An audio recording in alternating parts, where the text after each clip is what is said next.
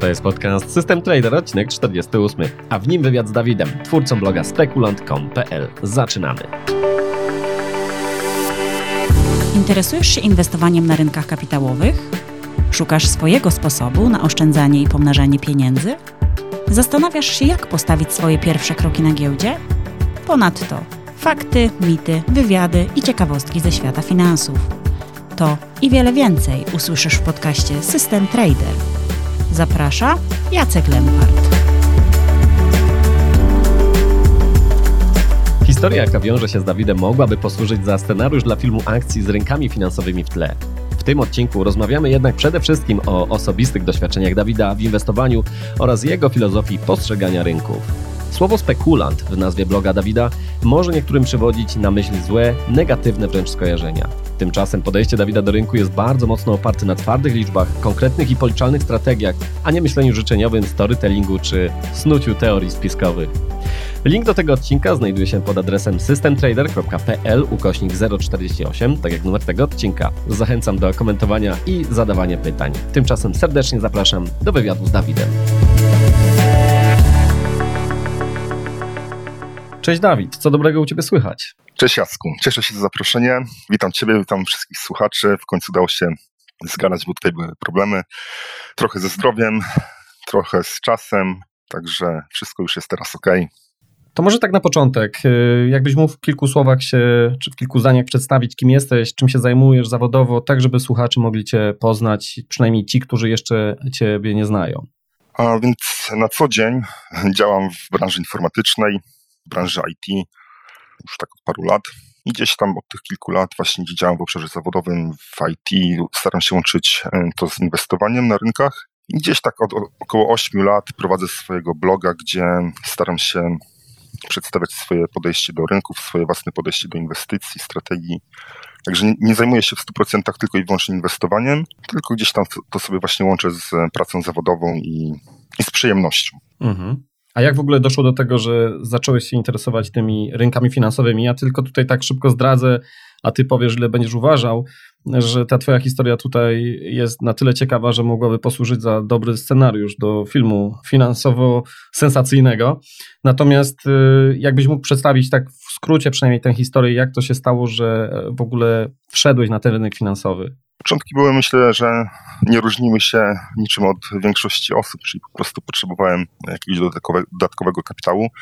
W tamtym czasie, to było około 20 lat temu, po prostu szedłem na studia, miałem jakieś oszczędności, ale one nie były wystarczające, żeby pokryć koszta, więc zdecydowałem się ulokować część tego kapitału na giełdzie.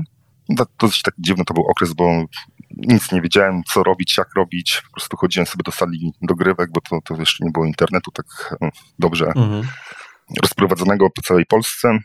No ten epizod trwał dosyć krótko, bo te, te wyniki nie były jakieś takie kolosalne, większe wydatki niż zyski. I też nie spłynął dosyć dobrze tego okresu, bo nikt mi nie powiedział, że muszę zapłacić podatek. Znaczy w sumie nie, nie obwiniam nikogo, że ktoś miał mi to o tym powiedzieć, po prostu nie byłem świadomy. Marka Belkę można obwiniać. E, tak, Marka Belkę, Marka Belkę można obwiniać. No i niestety tego podatku nie zapłaciłem, także w kolejnym roku odezwał się do mnie poborca podatkowy, zajęcie skarbowe i, i nieprzyjemności, także w takim wieku to troszkę tak zniechęciłem się bardzo do, do, do giełdy. Zrobiłem sobie kilka lat przerwy, edukacja, jakaś praca i tak dalej i przed kryzysem finansowym w 2008 roku mm, poznałem znajomego, który no, dosyć takie fajne wyniki osiągnął na rynku Forex. Ja się tym zachłysnąłem, więc postanowiłem być jak on. Kompletnie nie mając pojęcia, co robiłem. No i wszystko skończyło się tak, że całą kasę, którą wpłacałem na rachunek brokerski, traciłem. Wypłata była pierwszego, siódmego, dziesiątego. Już nie było kasy, wszystko było potracone. Także to była taka katastrofa finansowa. Dużo jakichś tam też nieprzyjemności z tego powodu miałem. No i stwierdziłem, że to, to chyba nie jest, co chcę robić w życiu. Znowu wróciłem do, do, do IT i w pewnym momencie poznałem inwestora, osobę, która była dosyć e, mocno aktywna na rynku Uniconnect w Polsce i nawiązałem z nim współpracę. Na początku to było, współpraca polega na mm, dostarczaniu mu wsparcia technicznego, takiego właśnie w obszarze IT, no ale później gdzieś tam z rozmowy na rozmowę po rynkach się okazało, że czy on zauważył u mnie jakieś tam predyspozycje, że tutaj myślę dosyć analitycznie. Mm, z matematyką nie mam problemów i za, zaoferował mi współpracę na takiej zasadzie, że mnie wciągnął w strukturę swojej firmy, a firma zajmowała się pozyskiwaniem kapitału dla spółek giełdowych, przekształcanie spółek w spółki handlowe i wprowadzanie tych spółek na giełdę, pomoc przy plasowaniu emisji prywatnych, akcji czy obligacji. To, to wszystko było w obszarze e, rynku e, New Connect. No taki fajny dosyć okres był, bo udało mi się poznać e, działanie rynków od podszewki, tą całą infrastrukturę rynkową, jak działają mm, poszczególne struktury, prezesi, członkowie zarządów, rady nadzorcze w firmach i tak dalej. My zresztą wtedy staliśmy też się autoryzowanym doradcą, więc legalnie tutaj mogliśmy wprowadzać spółki na rynek Inconnect. W tamtym czasie no, byliśmy jednym z takich, jednym z, z większych e, uczestników tego rynku, jeśli chodzi właśnie o te czynności, które wymieniłem. No ale niestety gdzieś tak e, w pewnym momencie zauważyłem, że to wszystko nie jest takie kolorowe, jakby mi się wydawało, że ok, tutaj są jakieś pieniądze fajne, można sobie gdzieś tam pohandlować. No bo też byliśmy właśnie tutaj, nie wspomniałem tego, inwestowaliśmy kapitałem firmy na rynkach, głównie rynek akcyjny w Polsce i mhm. kontraktów terminowych. Także tam gdzieś miałem jakąś możliwość podejrzenia, jak jak to robią przysłowiowe, może nie przysłowiowe, tylko takie symboliczne grubasy rynkowe, rekiny giełd. Byłeś grubasem. No, może ja osobiście nie, tak, ale tu gdzieś tam miałem możliwość podejrzenia te, tego grubasa. Rozumiem. Tego mitycznego grubasa. Tak, tego mitycznego grubasa. No to gdzieś tam mnie mhm. troszkę podkręciło, bo wiesz, no, młody chłopak, tutaj kurde, kasę konkretna, no i no, gdzieś tam się też znowu z tym wszystkim zachłysnąłem, ale akurat byłem pod okiem tutaj tej, tej osoby, więc ja osobiście żadnych strat finansowych nie, nie ponosiłem, bardziej tutaj te, mentalnie gdzieś tam um, mhm. poleciałem. Ale um, zacząłem bardziej zagłębiać się w tematy właśnie um, rynków emitentów, autoryzowanych doradców, KNF-u, działania GPW. I zauważyłem, że to jest jedna wielka manipulacja, bo co innego jest puszczone w mediach, a co innego się dzieje tak w rzeczywistości pod tą całą tą podszewką. I... Mhm. A o co konkretnie tu chodzi? Wiesz co, tutaj głównie chodzi o, o współpracę na przykład emitentów z autoryzowanymi doradcami, bo e, emitenci wymyślają sobie przeróżne historie, jeśli chodzi o e, plasowanie emisji, że tutaj jest jakiś cel emisyjny, e, tu jest coś tam, jakieś wiesz, mhm. listy intencyjne podpisują, no po prostu przedstawiają publice czy tam prywatnym inwestorom jakieś, obiecują im złote góry, bo nie wiem, wymyślili jakiś patent innowacyjny, no mhm. jakieś takie głupoty, to totalnie jakieś wystrzelone rzeczy e, im obiecują, a w rzeczywistości te, te pieniądze z emisji były przejadane. Także to, to było... Um, no, nie podobało mi się to w pewnym momencie. W pewnym momencie zauważyłem, że to mhm. idzie na dosyć dużą skalę, że tak się dzieje i stwierdziłem, że może też się tym troszkę tam zajmę, trochę sobie popatrzę, jak to, to wygląda. No też gdzieś tam zacząłem sobie jakieś publikacje, bo już w tamtym czasie publikowałem bloga, gdzieś tam właśnie zacząłem opisywać te wszystkie manipulacje. No i stwierdziłem, że chyba czas się pożegnać z tym wszystkim, bo nie daj Boże, jeszcze tutaj coś się komuś w głowie uwikła dziwnego i sam pójdzie w tą manipulację, więc stwierdziłem, że mhm. nie ma sensu ryzykować no i dodatkowo też tutaj ludzie mi troszkę, powiem ci, nie pasowali, bo no, towarzystwo finansowe jest takie, jakie jest, bo dużo jest takich nowobodygackich dorobkiewiczów, którzy no, nie radzą sobie z tym. Nie radzą sobie z, z tym. W znaczeniu, że po prostu woda sodowa uderza do głowy. Dokładnie, bardziej, bardziej tutaj chodzi o mentalność. Dokładnie tak jak mówisz, mhm. woda sodowa uderza do głowy. No mi też zresztą uderza ta woda sodowa do głowy, bo to był okres największych chyba moich imprez w życiu. Można to ująć w skrócie. Także. Wyszumiałeś się. Wyszumiałem się. Cieszę się, że, się, że z tego zrezygnowałem, no ale jak po tym jak zrezygnowałem z, właśnie z tej współpracy, no to pojawił się problem, bo jak to się finansować? No to stwierdziłem, że skoro tak mi tam fajnie gdzieś tam szło, sam jakieś temy Andry rynku, no to może zacząć handlować na własny rachunek. No i rozpocząłem handel na własny rachunek, tylko tutaj był problem, bo ja się psychicznie nie zmieniłem, mentalnie, cały czas była impreza. Więc były oszczędności, były zyski jakieś, były też straty oczywiście, bo tych strat nie da się mhm. uniknąć. I właśnie gdy się pojawiały straty, to pojawiało się pytanie, no kurde, wczoraj była impreza, tutaj dzisiaj rynek pociągnął i co dalej? No i tak sobie policzyłem, że może pociągnę tak rok z dwa lata jeszcze na takim trybie życia, więc mówiąc tak, w przenośni walnąłem kilka razy głową w mur, ogarnąłem się i postanowiłem właśnie wrócić do IT. No nie była to taka dosyć e, psychicznie dobra, znaczy psychicznie była dla mnie to ogromna trudność, bo tu nagle, wiesz, niezależność finansowa, chwalenie się przed znajomymi, że mhm. nie muszę nic robić, tutaj kasa sama praktycznie leci z nieba, mhm. z rynku, nie?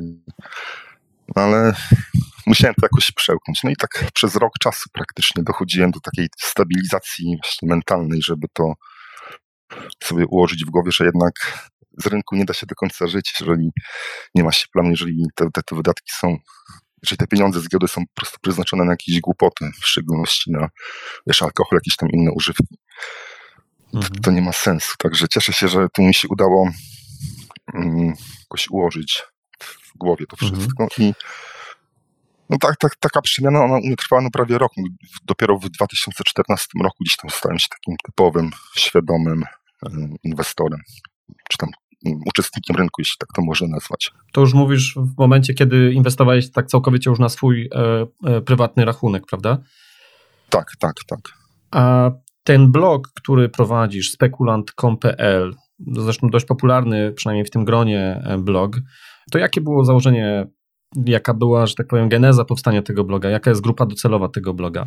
Czy wiesz co, jeśli chodzi o grupę docelową, to ja tak naprawdę nie celowałem w konkretną osobę. Chciałem po prostu gdzieś tam, ta to, to było coś na takiej zasadzie notatki, nie wiem, pamiętnika giełdowego, coś w tym stylu, tak? To nie było nigdzie gdzieś tam skierowane mm, do jakiejś konkretnej grupy docelowej.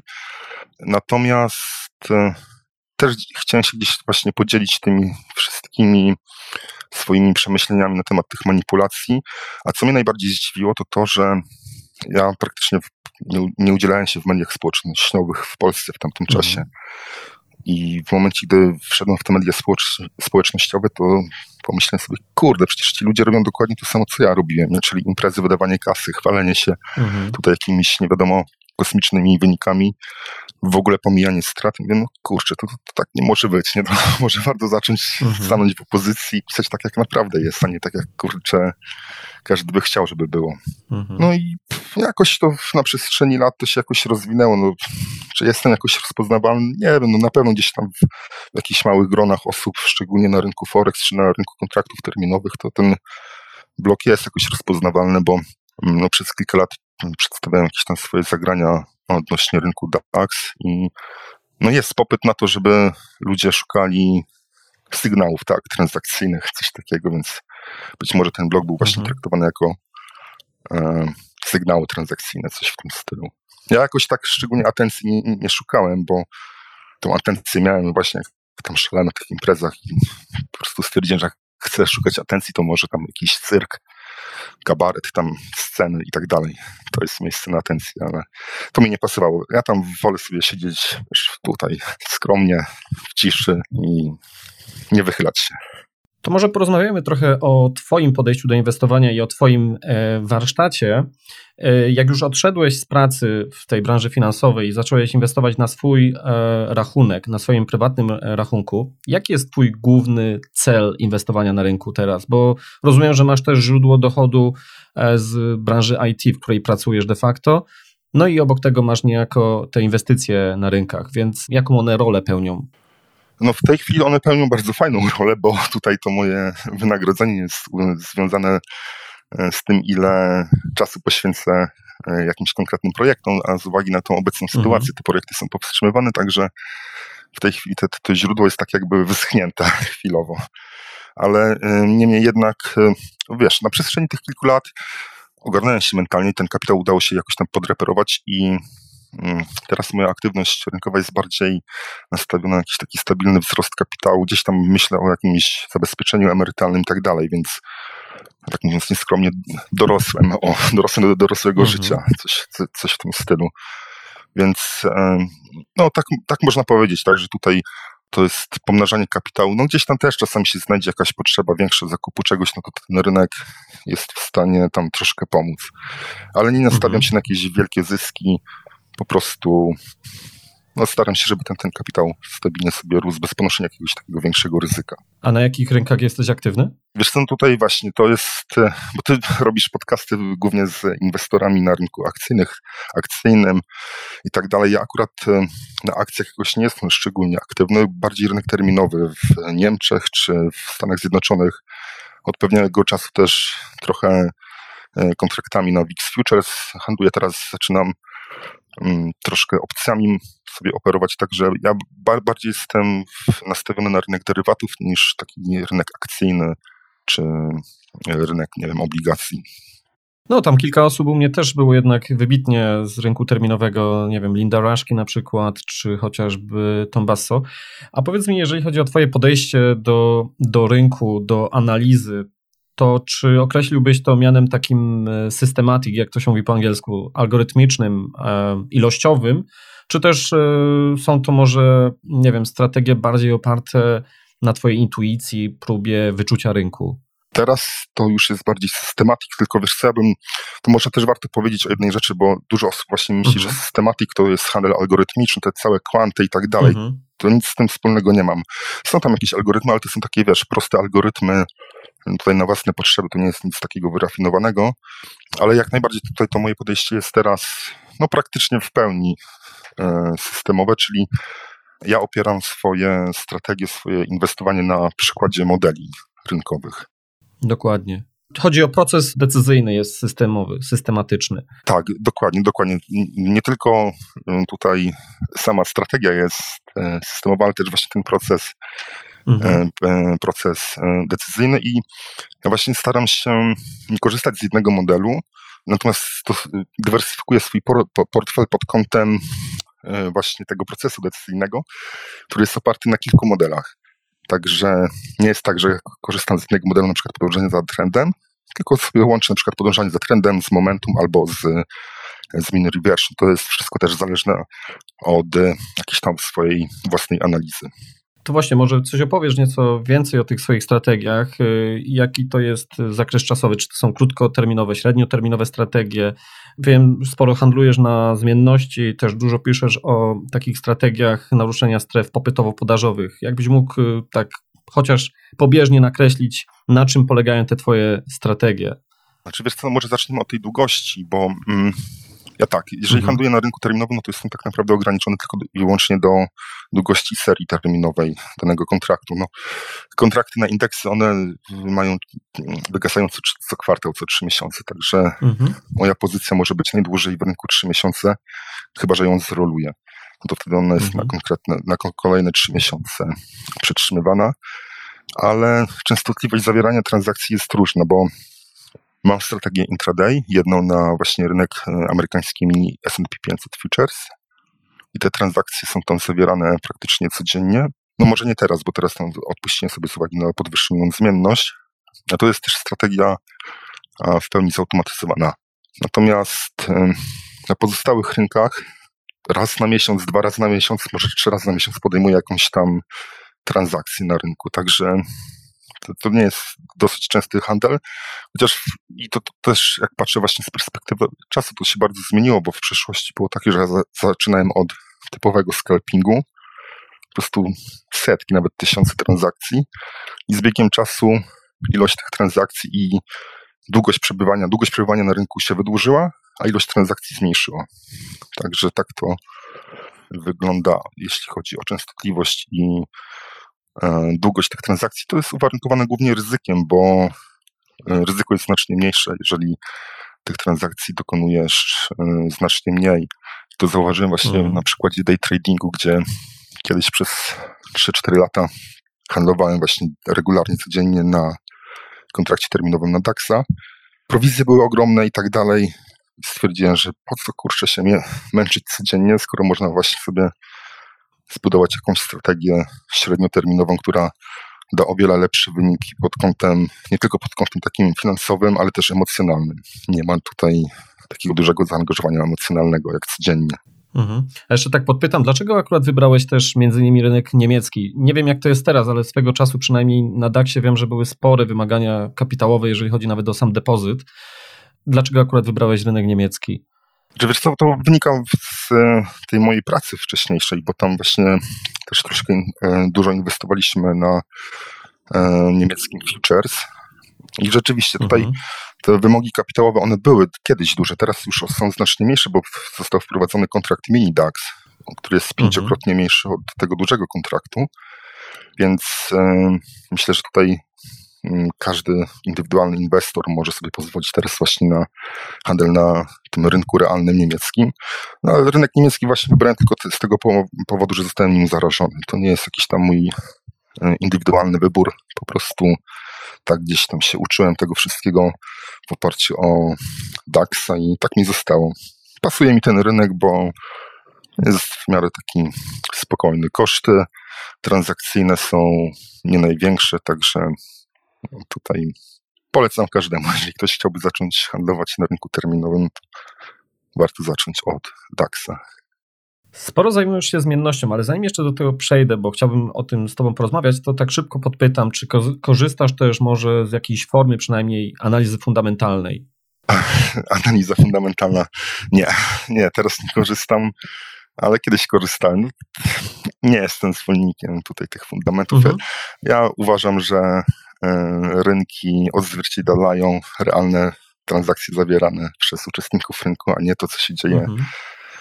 E, w gospodarce, to, co się dzieje w przedsiębiorstwach. Analiza fundamentalna ona jest dobra dla osób, które interesują się jakąś branżą, e, sektorem przemysłowym i tak dalej. Nie uważam, żeby to miało jakiś tam większy wpływ na przede wszystkim na krótki termin, czy tam na średni termin mhm. na rynkach finansowych, bo co z tego, że nie wiem, inflacja wynosi 1 przecinek na 25%. Tak strzałem po prostu tak przykładowo. Mhm. Gdzie to tak naprawdę nie ma żadnego znaczenia dla, te, dla ceny. Być może to ma znaczenie dla samej działalności spółki, ale dla, dla y, transakcji, dla ruchu cenowego to tak naprawdę nie, nie ma żadnego znaczenia. Oczywiście gdzieś tam są te dane makro publikowane okresowo i można zauważyć, zauważyć jakąś tam większą zmienność właśnie w okresie publikacji danych makro, czy tam analiz jakichś istotnych zmian w fundamentach spółki, ale to są takie jednorazowe e, skoki. Także ja z analizy fundamentalnej nie korzystam, ale. Mhm, mhm. To może porozmawiamy o tym e, e, indeksie zmienności, czy w ogóle o zmienności. E, często na ten temat piszesz, czy to na Twitterze widzę, czy u siebie na stronie, i tutaj jest też wiele nieporozumień, często wiele rzeczy korygujesz, ale żeby może tak dla tych zupełnie początkujących słuchaczy, jakbyś mógł w dosłownie kilku słowach wytłumaczyć, czym jest ta zmienność i jak należy rozumieć coś takiego jak VIX, czym to w ogóle jest. Wiesz co, nie wiem, czy zmienność da się wytłumaczyć w kilku słowach, bo to jest dosyć taki e, temat skomplikowany, ale generalnie na zmienność można spojrzeć na dwa sposoby. Jeden mm, taki sposób spojrzenia na zmienność jest bardziej filozoficzny, a drugi gdzieś tam mm, bardziej techniczny, e, matematyczny. Mhm. Na przykład, jeżeli spojrzymy sobie na matematyczną definicję zmienności, no to ona jest niczym innym jak standardowe odchylenie. I tak tłumacząc e, łopatologicznie, taki prosty język, jest to, jak to określić, miara, o inaczej, jest to miara zasięgu e, ruchu cenowego w określonym czasie. Tak to można w jakiś mhm. taki sposób można to jakoś właśnie w taki sposób prosty e, zdefiniować. I też trzeba pamiętać, że zmienność nie informuje nas o kierunku, w jakim podąży cena, tylko o wielkości tej zmiany. Czyli mhm. 5% niezależnie czy to będzie w górę, czy w dół.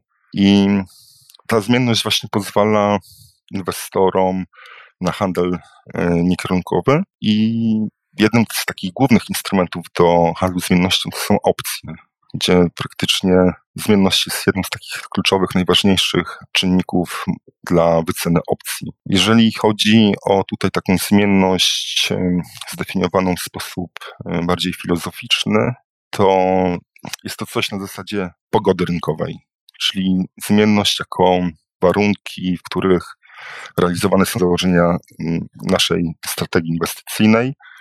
I tak naprawdę to jest główny czynnik, który wpływa na nasze emocje. Ja zmiennością zainteresowałem się pod wpływem Christophera Cola z Artemis Capital Management, mhm. Który przedstawia naprawdę świetne podejście do właśnie indeksu WIX, indeksu mm, zmienności implikowanej. Tak, indeks WIX to jest e, indeks zmienności implikowanej, czyli 100-dniowej zmienności implikowanej dla opcji na indeks S&P 500. I no tu można, nie wiem czy w skrócie można o tym e, jakoś e, fajnie powiedzieć, ale mniej więcej to łopatologicznie, tak? Zasada jest taka. Jeżeli rynek spada, to zmienność się zwiększa. Jeżeli rynek rośnie, to zmienność ta implikowana spada. Co za tym idzie, ten indeks będzie wzrastał w przypadku spadków lub będzie spadał w przypadku y, wzrostu E, indeksu S&P 500, jednak trzeba pamiętać, że właśnie z uwagi na to, że zmienność jest niekierunkowa, tak jak na przykład teraz obserwujemy wzrosty po 5%, 6%, no to ten indeks tak czy siak on będzie tam gdzieś rósł, bo ta zmienność jest po prostu podwyższona. No i indeks e, WIX jest niejako takim barometrem rynkowym, Chociaż nie można też na to patrzeć tak dosłownie, bo mhm. Mm, on jest ogólnie przyjęty, jest, że jest to indeks strachu, tylko trzeba właśnie pamiętać o tym, że ta zmienność jest niekierunkowa. My przywykliśmy do tego, że ta zmienność implikowana, wyrażona poprzez indeks VIX, ona rośnie, gdy dochodzi do spadków indeksu, na przykład S&P 500. Mamy też jakiś VIDAX, czyli to jest odpowiednik VIXa na niemiecki DAX. Już wracając do tematu tych ruchów zmienności. No generalnie przyjęło się, że im większe spadki są, tym ta zmienność jest wyższa. Zresztą to widać zawsze przy okazji jakichś korekt rynkowych, także wzrosty są stabilne, nie ma tych takich ruchów po 5-10% w ciągu dnia. Może one się zdarzają tylko na początku trendu, natomiast dochodzi do spadków, no to widzimy dosyć takie gwałtowne, dynamiczne ruchy w dół. Generalnie chodzi o to, żeby nie patrzeć e, ślepo na indeks WIX, tak jak zresztą na każdy mhm. inny, inny e, indeks czy wskaźnik giełdowy, bo można się zdarzyć tak właśnie, jak mamy na przykład taką sytuację w, e, obecnie przy tym całym zamieszaniu z koronawirusem, gdzie indeksy potrafią rosnąć po 5-6% w ciągu dnia, także tutaj ta, ta zmienność nawet podczas wzrostów jest dosyć wysoka. A w latach 90., jeżeli na przykład cofnęlibyśmy się do lat 90., no to ta zmienność była o wiele wyższa niż jest teraz, bo tam średnia zmienność wynosiła około 20-25% w skali roku. U nas w przyszłym roku, czy u nas w Stanach Zjednoczonych ta zmienność oscylowała na poziomie 10% i średnia tam wychodziła około 16-14% w skali roku, więc to jest no, duża różnica, także nie należy brać zmienności dosłownie, ale jeżeli ktoś zdecyduje na handel zmiennością, to najpierw powinien zrobić porządny research, tak jak mówiłem wcześniej, zachęcam do publikacji Christophera Cola z Artemis Capital Management, który w świetny sposób prezentuje podejście do um, zmienności. Co prawda jest tam trochę storytellingu, ale jest to taki storytelling, przyjazny storytelling. Mhm. Nie, nie, ma tam żadnych e, historii spiskowych i tak dalej. Także no, zmienność jest bardzo ciekawym instrumentem bo, ja tutaj mówię teraz, teraz powiedziałem o, o zmienności jako aktywie, więc tutaj mhm. też mm, zmienność jest ciekawa pod tym względem, gdyż jest to tak naprawdę jedyne aktywo, które w okresie takich zawirowań rynkowych sprawuje się najlepiej. I mhm. ja gdzieś teraz sobie planuję właśnie połączyć zmienność, handel na wzrost zmienności z jakimś takim portfelem pasywnym, który będzie miał ekspozycję na nie wiem, na rynki wschodzące, czy rynki jakieś, no jakieś globalne rynki, tak, żeby ten portfel, mhm.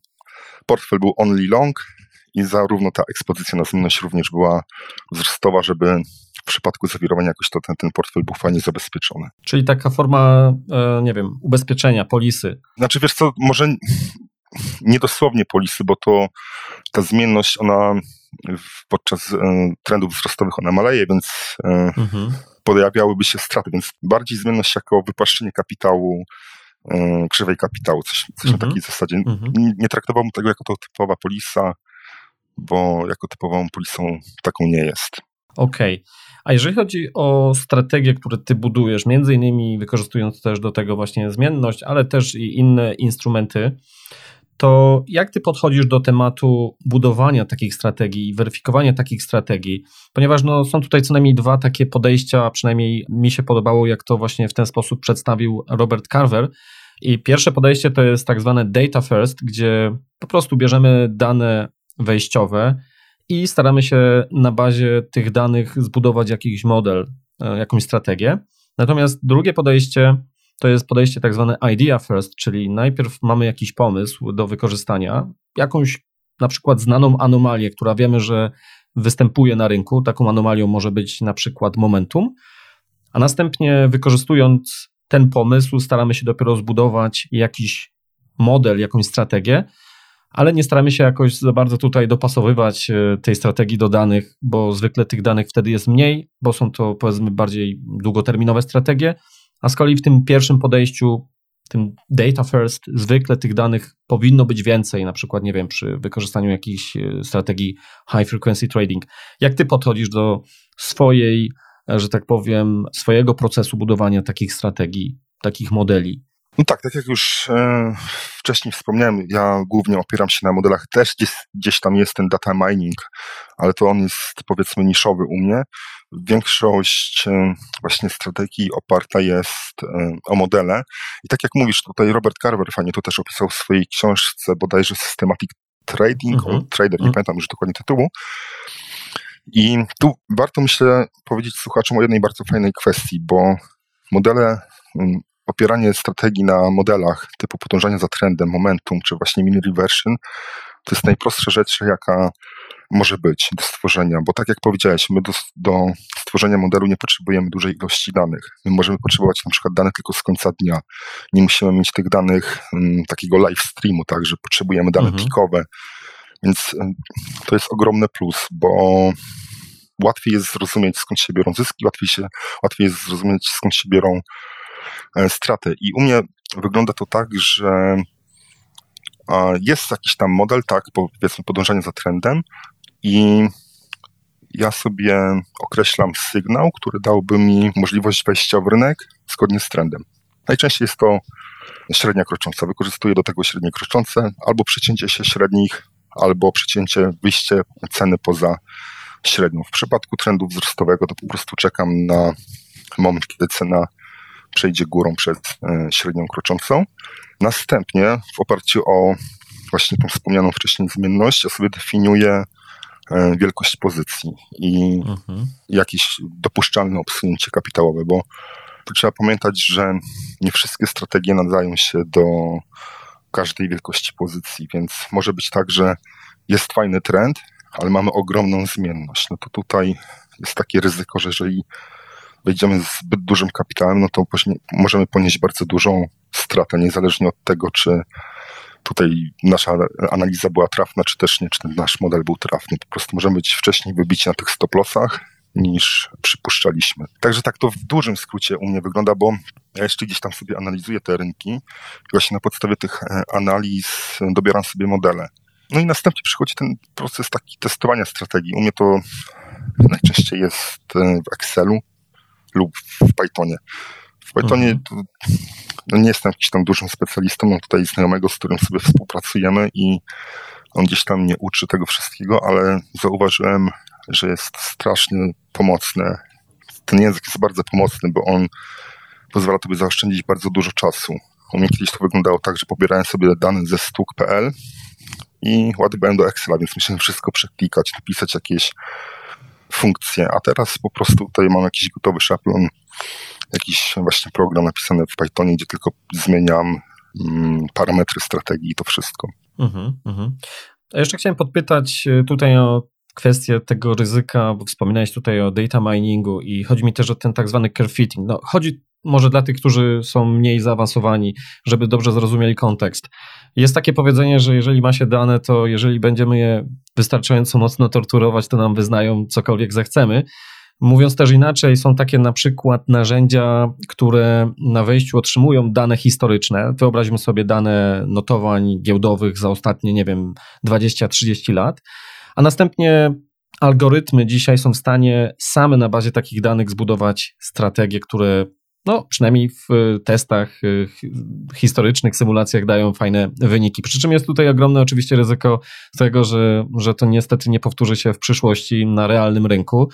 No bo właśnie jest to ryzyko tak zwanego zbytniego dopasowania do krzywej, tego curve. Jak ty sobie z tym problemem radzisz, żeby nie zbudować strategii, która no, jest za bardzo, że tak powiem, wytorturowana na danych historycznych, e, no i niestety będzie źle rokować, jeżeli chodzi o przyszłość? No, tu jest no, to jest fajny temat, bo generalnie ty możesz sobie stworzyć strategię, możesz zrobić powiedzmy kilkaset tysięcy backtestów i znajdziesz ten jedyny, który tam będzie miał share ratio na poziomie 50 i ty go wy, wywierzysz, nie? Tylko no, tutaj trzeba pamiętać, że tak jak mówiłeś, no, to, co się zda, zdarzyło w przeszłości, niekoniecznie musi się powtórzyć w przyszłości. Najczęściej jest tak, mhm. tak, że się nie, nie powtarzam. My widzimy te, te, trendy i tak dalej, więc sobie możemy wyobrazić, że tutaj, mm, jeżeli był trend spadkowy, po nim nastąpi trend wzrostowy i to gdzieś tam ma jakieś tam uzasadnienie logiczne, ale mm, problem jest właśnie z wyłapaniem tego, tego trendu. U mnie wygląda ten temat tak, że ja nie stosuję jednego modelu, właśnie dywersyfikuję to wszystko mhm. pomiędzy różne modele, staram się jak najmniej optymalizować. Korzystam ze średnich kroczących, ja to nazywam mm, strefami średnich kroczących, więc e, to nie jest jedna średnia, tylko to jest cała strefa i ja to analizuję pod kątem zmienności. Nie zmieniam tych parametrów, po prostu jeżeli uważam, że jest za duża zmienność, no to ten sygnał na przykład był yy, fałszywy, no Oczywiście można się pomylić, nie? bo to, to, to jest normalne i ciężko sobie stworzyć strategię, która bo miałaby 99% skuteczności, czy nawet tam powiedzmy 80% skuteczności. Curve fitting, ten overfitting, no to to jest zmora. To jest zmora, to, to, to, mhm. to najczęściej można spotkać w internecie, gdzie firmy szkoleniowe pokazują swoje wyniki, czy analitycy pokazują swoje wyniki, gdzie tylko pokazują no, jeden jakiś tam wynik historyczny, tak, ale tak. gdybyś zrobił symulację na podstawie, nie wiem, Monte Carlo czy coś takiego, no to by się okazało, że ta strategia po prostu przez większość czasu na, się nie nadaje do niczego, bo -hmm, traci. -hmm. Tutaj no, mi się wydaje, że trzeba po prostu zdroworozsądkowo podchodzić do, do, do, do tego tematu i no, łączyć to z dosyć takim racjonalnym podejściem do zarządzania kapitałem, zarządzania, zarządzania ryzykiem, żeby nie angażować się jakimiś takimi wielkimi kwotami, tylko małą rzeczką powoli Rozumiem, rozumiem. Czyli generalnie podejście systemowe jest bardzo fajne, natomiast należy mieć z tyłu głowy te wszelkie ryzyka, jakie się z tym również wiążą, żeby nie przedobrzyć. Zwłaszcza jest to ryzyko dziś, że tak powiem, mocno, które się ujawnia, bo mamy takie komputery, które umożliwiają e, robić cuda z danymi. I też, jeżeli ktoś nie miał z tym doświadczenia, no to może pójść na łatwiznę i może się cieszyć, że ma coś super, przynajmniej w symulacji, ale niestety w realu to może i najczęściej wygląda zdecydowanie gorzej. A jeżeli chodzi jeszcze o narzędzia, z jakich korzystasz, bo już tu wspomniałeś o Excelu i o Pythonie, czyli to są już, można powiedzieć, dwa narzędzia, jakie znajdują się w palecie rozwiązań, przynajmniej u Ciebie. Z czego jeszcze Ty korzystasz? No wiesz co, no Excel, ogólnie Excel to mi się wydaje, że on ma zastosowanie takie ogólne w całej tutaj tej, tej mhm. branży finansowej, wszędzie gdzieś spotkasz w bankach e, specjalistów od VBA, od Excela i tak dalej. Tak. Bo to, to jest bardzo pomocne narzędzie, ten arkusz kalkulacyjny. No i ten Python, tak? Python bardziej służy do automatyzacji tego wszystkiego, żeby nie klikać po prostu tych wszystkich CSV-ek z portali ręcznie, mhm. tylko wpisujesz sobie jakąś tam funkcję, ona ci to wszystko zautomatyzuje. Ja dane pobieram z IQ Fita, to jest ten portal dostarczający mi dane z niemieckiego rynku. Pobieram też dane ze stuk.pl, jeżeli szukam danych takich dziennych, tak, bo tam na stuku podaże są tylko i wyłącznie um, dzienne dane publikowane są na koniec dnia, nie ma tych danych mhm. intraday. Hmm, co tu jeszcze mam? Nie mam chyba nic takiego większego, dużego w swoim tutaj e, warsztacie. A jakieś serwisy płatne, nie wiem, typu StockCharts, czy nie wiem, Finviz, czy... Aha, jeżeli o tym mówisz, no to tak, rzeczywiście, no kojarzę, korzystam ze StockChartsa, bo dla mnie jest o wiele łatwiej na przykład wrócić jakiś wykres, jeżeli chcę coś podzielić się z jakąś tam opinią na mhm. blogu, to o wiele łatwiej jest mi skorzystać już z jakichś gotowych rozwiązań, które mm, przeznaczone są do analizy takiej powiedzmy technicznej, gdzie można właśnie mieć już obraz e, wykresu z naniesionymi jakimiś średnimi i tak dalej, i tak. To jest e, dosyć duże e, ułatwienie. I tutaj też trochę z o właśnie, tutaj troszkę też z korzystamy, bo sprzedajemy dane do nie pamiętam już nazwy tej instytucji, to jest taka dosyć dziwna e, e, nazwa jakiegoś tam takiego mniejszego funduszu w Stanach Zjednoczonych, ale to są dane, które informują, to znaczy pokazują aktywność użytkowników na kilku naszych tutaj rodzimych portalach internetowych odnośnie wypowiedzi na temat e, spółek notowanych na GPW, czy też tam niektóre portale prowadzą fora na temat spółek amerykańskich czy niemieckich. To sobie gdzieś tam agregujemy razem ze znajomym, to, to, to sprzedajemy. To jest na zasadzie, czy jest sentyment wzrostowy, czy spadkowy. Nie ma z tego mhm. dużych pieniędzy, to jest gdzieś tam. Rozumiem. Taka po prostu pasja, która może się kiedyś tam przerodzić w jakiś większy e, biznes.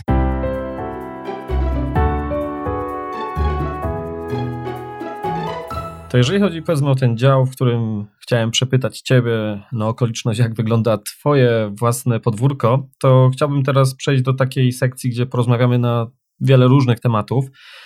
I pierwsze pytanie, jakie tutaj mam, już takie ogólne, nie dotyczące Ciebie wprost przynajmniej, to dlaczego Twoim zdaniem jest wiele, no, bądź co bądź inteligentnych osób, wykształconych osób, które wydają się być racjonalne też życiowo, a zachowują się kompletnie nieracjonalnie, jeżeli chodzi o decyzje podejmowane na rynkach finansowych. Z czego się to Twoim zdaniem przede wszystkim bierze? Jeżeli, jeżeli mógłbyś to tak przynajmniej spróbować skatalogować, jakie to są powody? Wiesz co, no główny powód to jest, to są emocje, to jest chciwość i strach, bo było już wiele badań na ten temat. Ludzie pootrzymywali, profesorowie, tak jacyś doktor, doktorowie, nie wiem, czy dobrze odmieniłem, przepraszam, jeśli kogoś tutaj uraziłem swoją polszczyzną. Polski język jest trudny. tak którzy otrzymali Nagrody Nobla w, tej, w tych kwestiach. Też jest dużo piśmiennictwa, dużo książek. Mhm. Więc to wszystko bardziej sprowadza się do tego, że mm, my jako ludzie nie zachowujemy się racjonalnie. Ja, jeżeli miałbym podjąć decyzję finansową taką po prostu na zasadzie intuicji, to najpewniej bym źle wybrał i też z tym gdzieś tam się. No, po prostu ta intuicja, to, to, to jakaś świadomość, y, nasza mentalność powoduje to, że no, tracimy rozum na rynkach finansowych. No i najczęściej to wszystko wynika z tego, że my szukamy drogi na skróty. Mówię tutaj my w takim ogólnym znaczeniu, nie, nie mam akurat na myśli ciebie czy, yy, mhm. czy mnie, tylko ogólnie tak my, inwestorzy, bardzo często szukamy drogi na skróty i my jest, jesteśmy bombardowani, wiesz, w mediach jakimiś informacjami, czy tutaj coś wzrosło, tu ktoś osiągnął jakiś fajny wynik. Wchodzisz na fora internetowe i też tutaj E, jesteś bombardowany jakimiś wyciągami skąd e, brokerzy, domy maklerskie przeprowadzają e, wykłady, analizy z ludźmi, którzy osiągali jakieś konkretne kwoty na rynkach i to są najczęściej jakieś przypadkowe, wyśrubowane zyski i zauważ, że tam nie ma w ogóle mowy o ryzyku. Nikt nie mówi o tym, ile kto stracił, wszyscy mówią o tym, ile kto zarobił.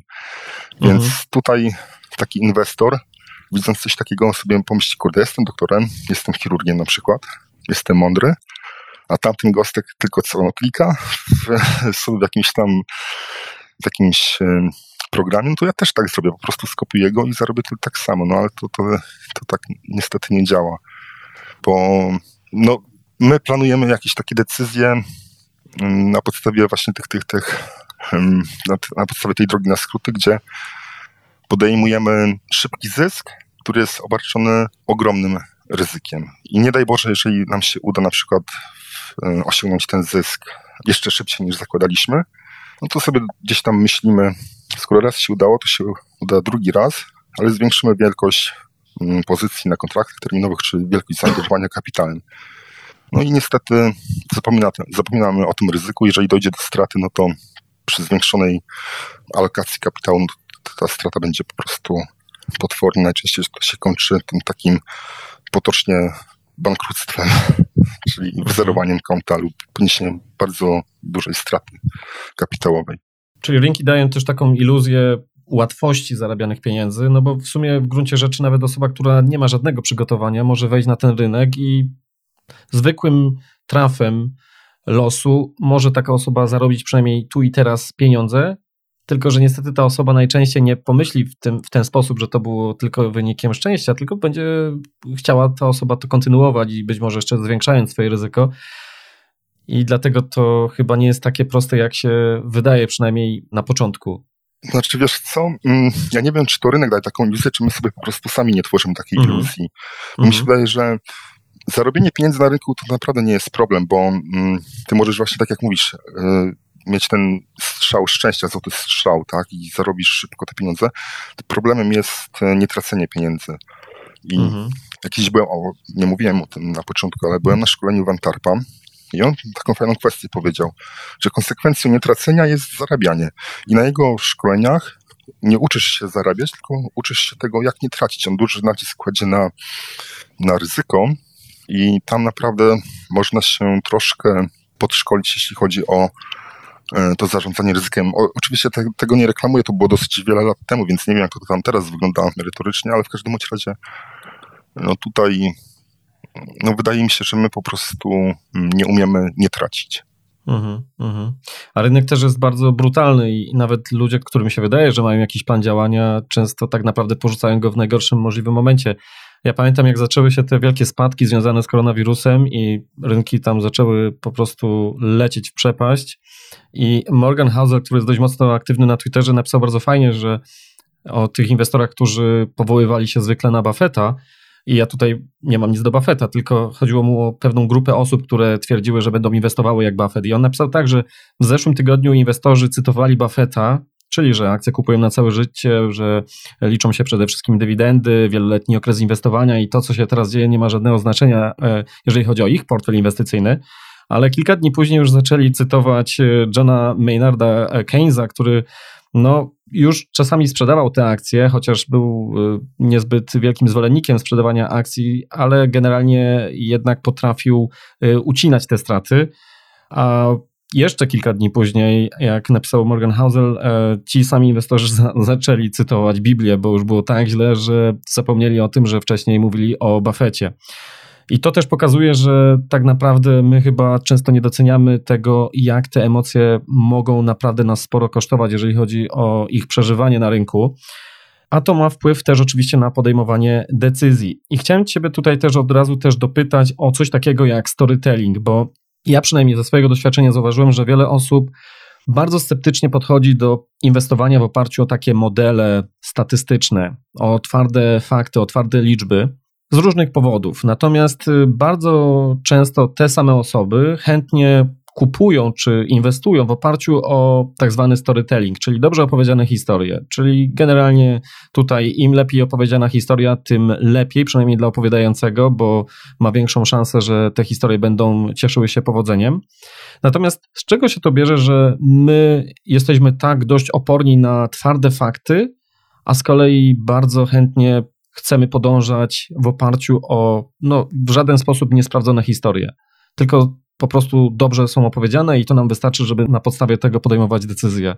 E, tylko i wyłącznie z niewiedzy, wiesz, i braku umiejętności analizy e, tych twardych faktów, bo zauważ, że my bardzo lubimy opowieści. Nieważne, czy ta mm. opowieść ma charakter negatywny, czy pozytywny, chociaż więcej jest tych opowieści negatywnych.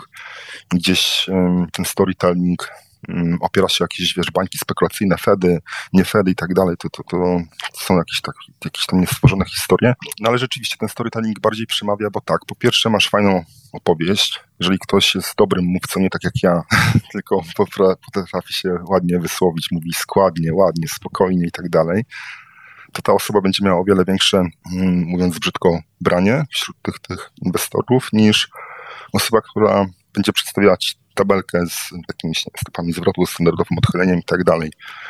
Ale to właśnie to, to, główny wynik tutaj jest w braku umiejętności tego, tej analizy, bo ten storytelling jest właśnie takim przekaźnikiem pomiędzy daną statystyczną, a jakąś fajną opowieścią. I wiesz, jeżeli mhm. ktoś ci opowiada o jakichś bańkach spekulacyjnych, pisze ci lub przez pół godziny mówi o tym, jak bardzo jest źle w gospodarkach i tak dalej, i nagle kurczę, tutaj dochodzi do spadku, tak jak teraz mamy przypadek z koronawirusem, no to co, no, jest dowód, tak? Storytelling zadziałał. Tutaj nikt nie będzie się zastanawiał, czy to jest wynik tego, że na przykład mieliśmy duże zaangażowanie w funduszach pasywnych, czy po prostu ten spadek, oczywiście on się tam należał, ale czy na przykład nie jest zbyt przesadzony i tak dalej, więc no storytelling zawsze będzie w cenie i to też właśnie, po, to, wiesz co, to po, w mojej teorii potwierdza, że trading nie da się utrzymać, że zawsze musi być ten storytelling, te historie muszą być gdzieś tam sprzedawane i tak dalej, i tak dalej. Mhm. A jeżeli chodzi o świat tak zwanych retaili, czyli inwestorów indywidualnych, handlujących na swoim prywatnym rachunku, czy inwestujących na swoim prywatnym rachunku, a inwestorów instytucjonalnych, czy też profesjonalnych, bardzo często u siebie na blogu, również na Twitterze, jak obserwuję, piszesz na ten temat i często piszesz też o nieracjonalności inwestorów e, tych indywidualnych. Na czym ta główna różnica polega między tymi dwoma grupami inwestorów czy uczestników rynku?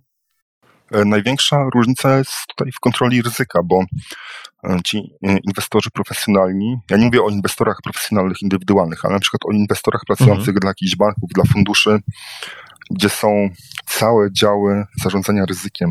I to nie jest tak, że ten inwestor, trader pracujący dla instytucji, on sobie może podjąć jakie tylko chce ryzyko. On ma z góry określony limit na wejście w pozycję, na poniesioną stratę i on się musi tego trzymać.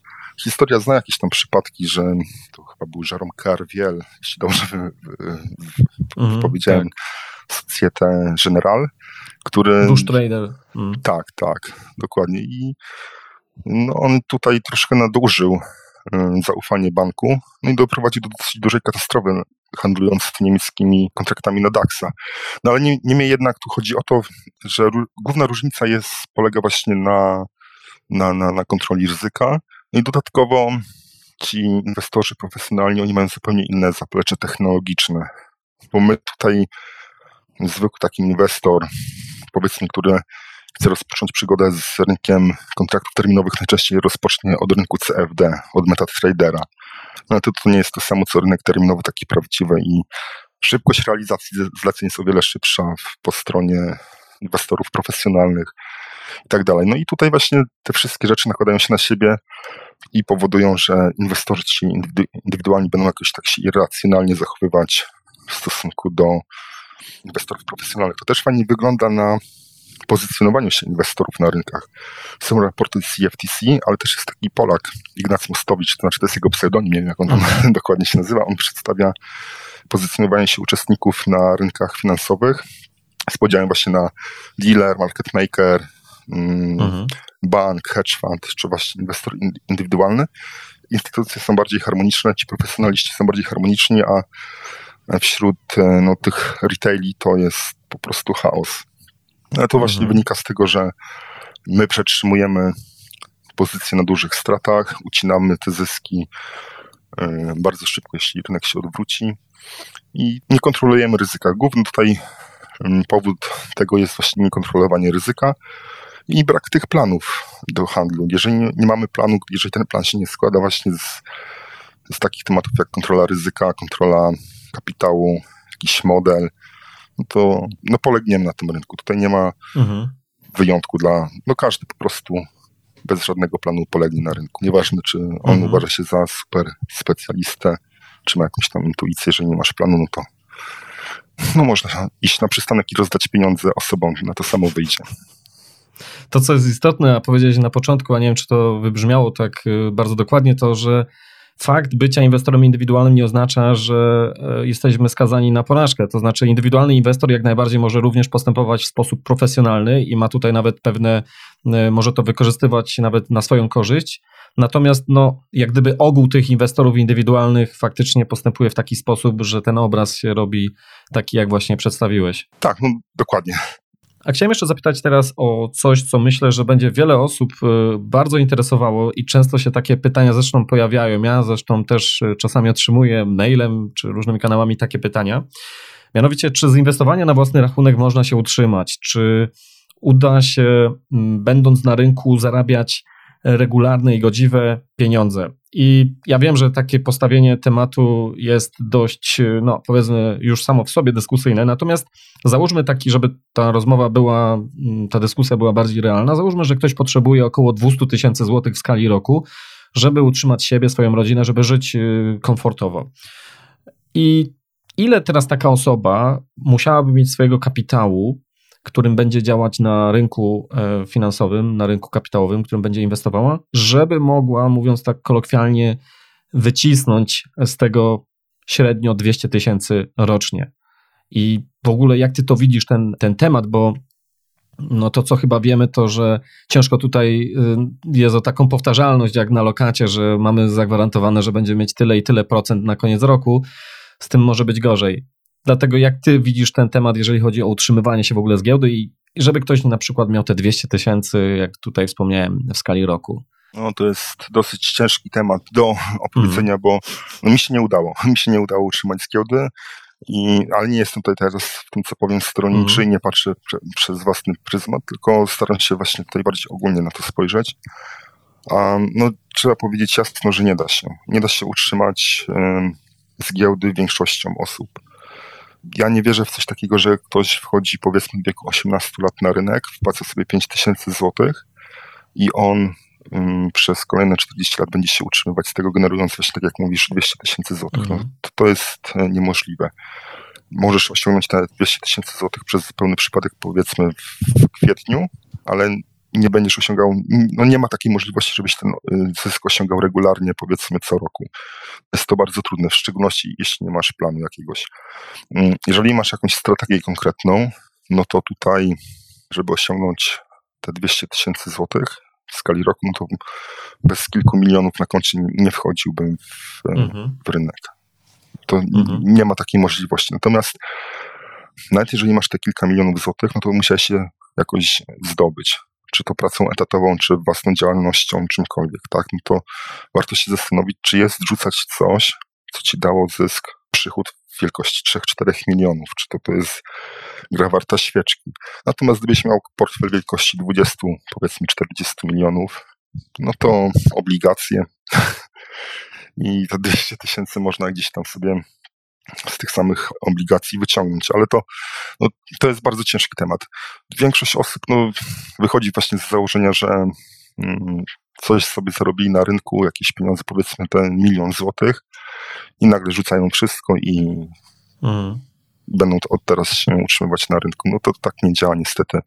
Jeżeli nie masz właśnie stabilnego, stabilnej strategii, no to ciężko, bo w jednym roku ty możesz mieć fajny zysk, ale na przykład przez 2-3 kolejne lata tego zysku może w ogóle nie być, albo będzie bardzo ograniczony, więc a trzeba jeszcze pamiętać o podatkach także, od każdego zysku trzeba zapłacić podatek. Mhm. Ja nie wiem, czy to jest też taka trafna uwaga, ale jak sam robiłem wywiady z osobami, które mm, zarządzały pieniędzmi innych ludzi, mówiąc krótko, miały fundusze, czy pracowały w dużych funduszach, na przykład hedgingowych, y, Takimi osobami u mnie była na przykład właśnie Linda Raszki albo też Tom Basso.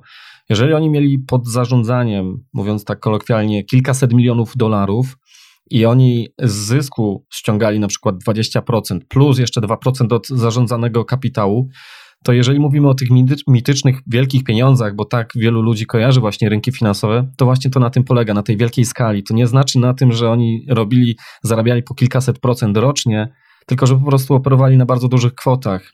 I myślę, że to jest tutaj duże nieporozumienie. Ja przynajmniej przyznam, na samym początku też tak myślałem, jak, jak wspomniałeś, nie miałem pieniędzy, będę miał, nie wiem, 5 tysięcy złotych e, i pewnie z czasem ukręcę z tego ogromną sumę i będę z tego żył i w ogóle będzie fajnie i, i to jest takie piękne, proste i przyjemne.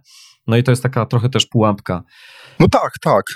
Mhm. A jeżeli chodzi o takie osoby, które jednak mimo wszystko są zdecydowane na to, żeby żeby brnąć, może nie tyle w złym znaczeniu, ale jednak brnąć w próbę inwestowania na własnym rachunku i chcieć faktycznie robić to samemu, samodzielnie, bo załóżmy, że nawet wręcz mają w tym kierunku upodobania, pasję, to jak taki początkujący inwestor może znaleźć zaufane źródła wiedzy? Czym się powinna taka osoba kierować? No bo wiemy, że jest bardzo dużo szarlatanów dookoła, którzy opowiadają niestworzone historie.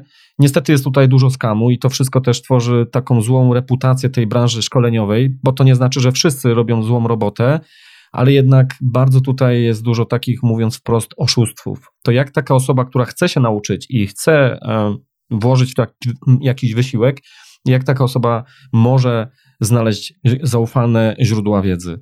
No to jest dobre pytanie. Generalnie, jeżeli mm, ktoś wchodzi na rynek, nie ma zielonego pojęcia o rynku, no to to ma duży problem, bo tak to nie powinno wyglądać. To powinieneś najpierw sobie zdobyć tą wiedzę na temat rynku, mm. dopiero wtedy zacząć e, przygodę z tym wszystkim i mm, no tak, jak tutaj znaleźć taką zaufaną osobę? No ciężko, ale można zacząć od czegoś takiego jak um, nauka mikrostruktury rynkowej, nauka tych całych mhm. mechanizmów, nauka um, o um, zdobycie informacji o instrumencie finansowym, na którym będziemy handlować, próba stworzenia jakiegoś własnego modelu i tak dalej. E, ja bym nie brnął w, w szkolenia, które mówią, mamy tutaj strategię XYZ, która da tobie powiedzmy xx procent w skali roku. Ja w to nie wierzę, że coś takiego mhm. istnieje. Omijałbym to szerokim łukiem. ciężko jest, rzeczywiście ciężko jest znaleźć w dobie takim, jakim, w okresie w takim, jakim teraz jesteśmy, w tym XXI wieku, gdzie jest ten szum informacyjny, jest mnogość po prostu tych serwisów i mhm. no ale rozpocząłbym, tak jak mówiłem, właśnie od nauki od zdobycia informacji na temat infrastruktury rynkowej, to można zdobyć w książkach, na YouTubie, to, tych materiałów jest pełno.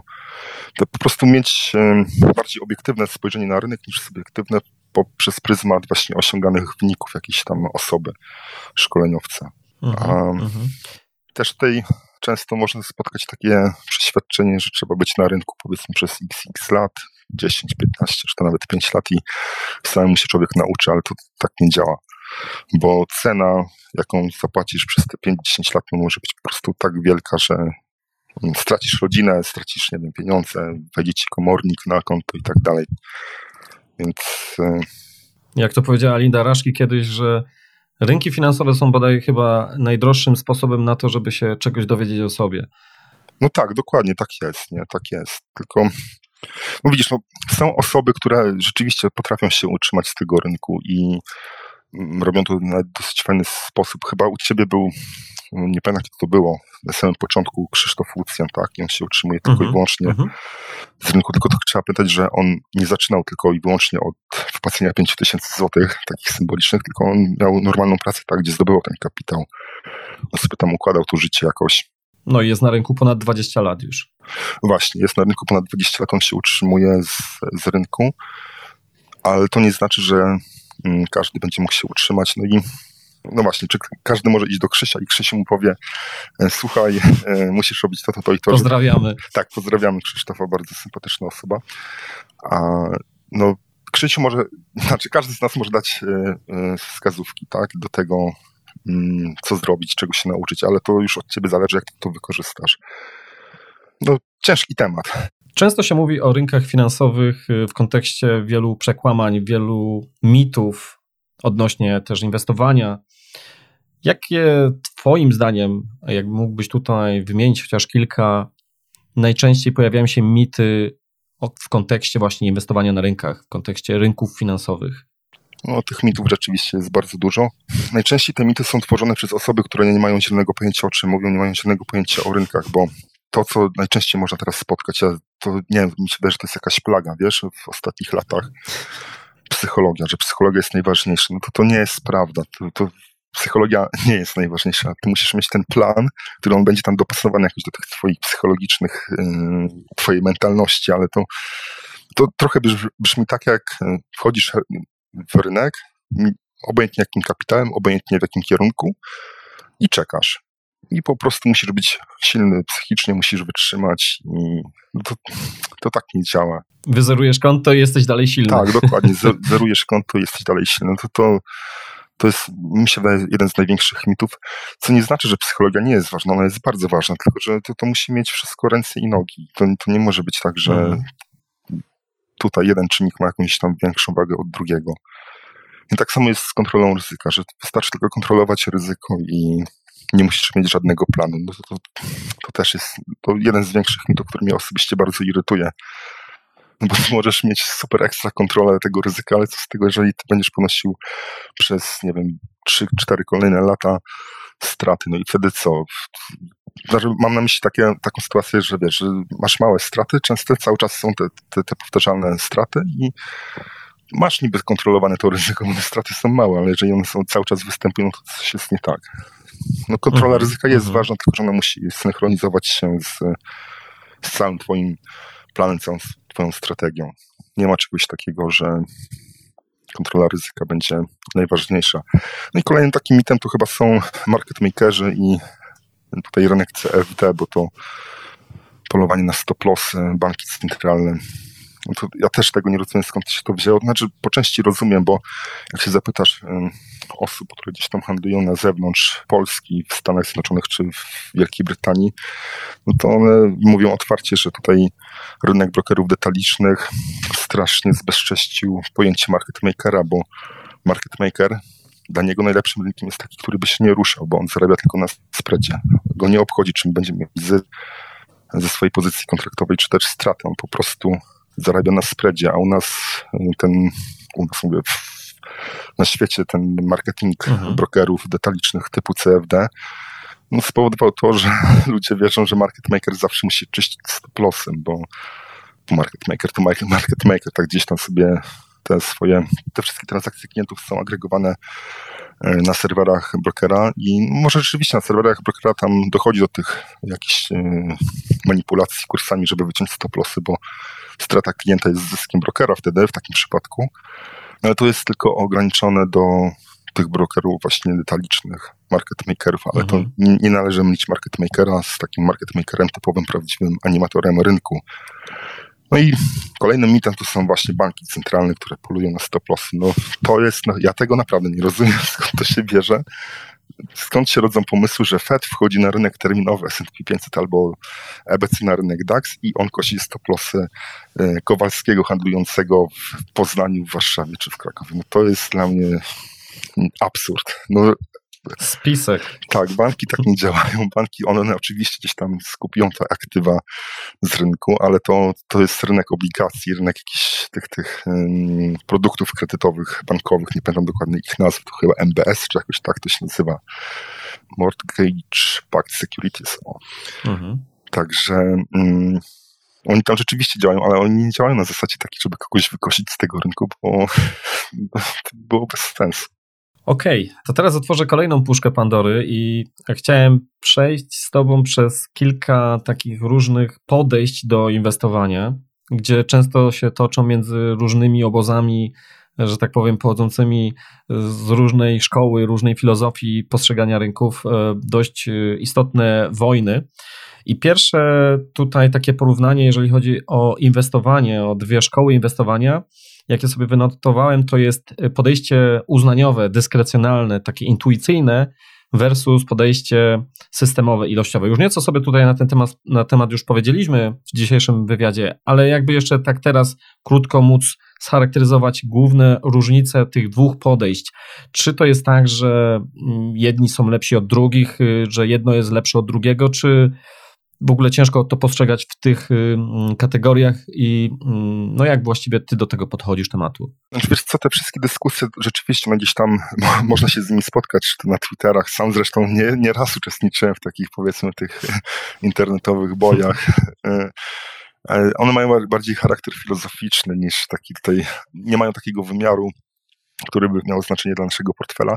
Natomiast trzeba pamiętać o jednej rzeczy – jeżeli my się decydujemy na, jeżeli chcemy handlować e, dyskrecjonalnie, to właśnie korzystać z tej z własnej intuicji, no to musimy pamiętać o tym, czym jest ta intuicja, bo intuicja to jest e, no, wiedza i doświadczenie, więc mhm. jeżeli ty wchodzisz na rynek, a nigdy wcześniej nie miałeś y, nic wspólnego z rynkami, to ta twoja intuicja, to znaczy ta twoja wiedza na temat rynku, to twoje doświadczenie z rynkami jest zerowe. Także tutaj liczysz po prostu na łuk szczęścia i ten łuk szczęścia, jeżeli uda ci się wygrać z rynkiem, powiedzmy, przez rok czasu będziesz osiągał zysk, to możesz dojść do wniosku, że jesteś, twoja intuicja jest na tak wysokim poziomie, że nic ci więcej nie brakuje, że jesteś w stanie, w stanie zarabiać właśnie w taki sposób przez kolejne tam jakieś naście lat.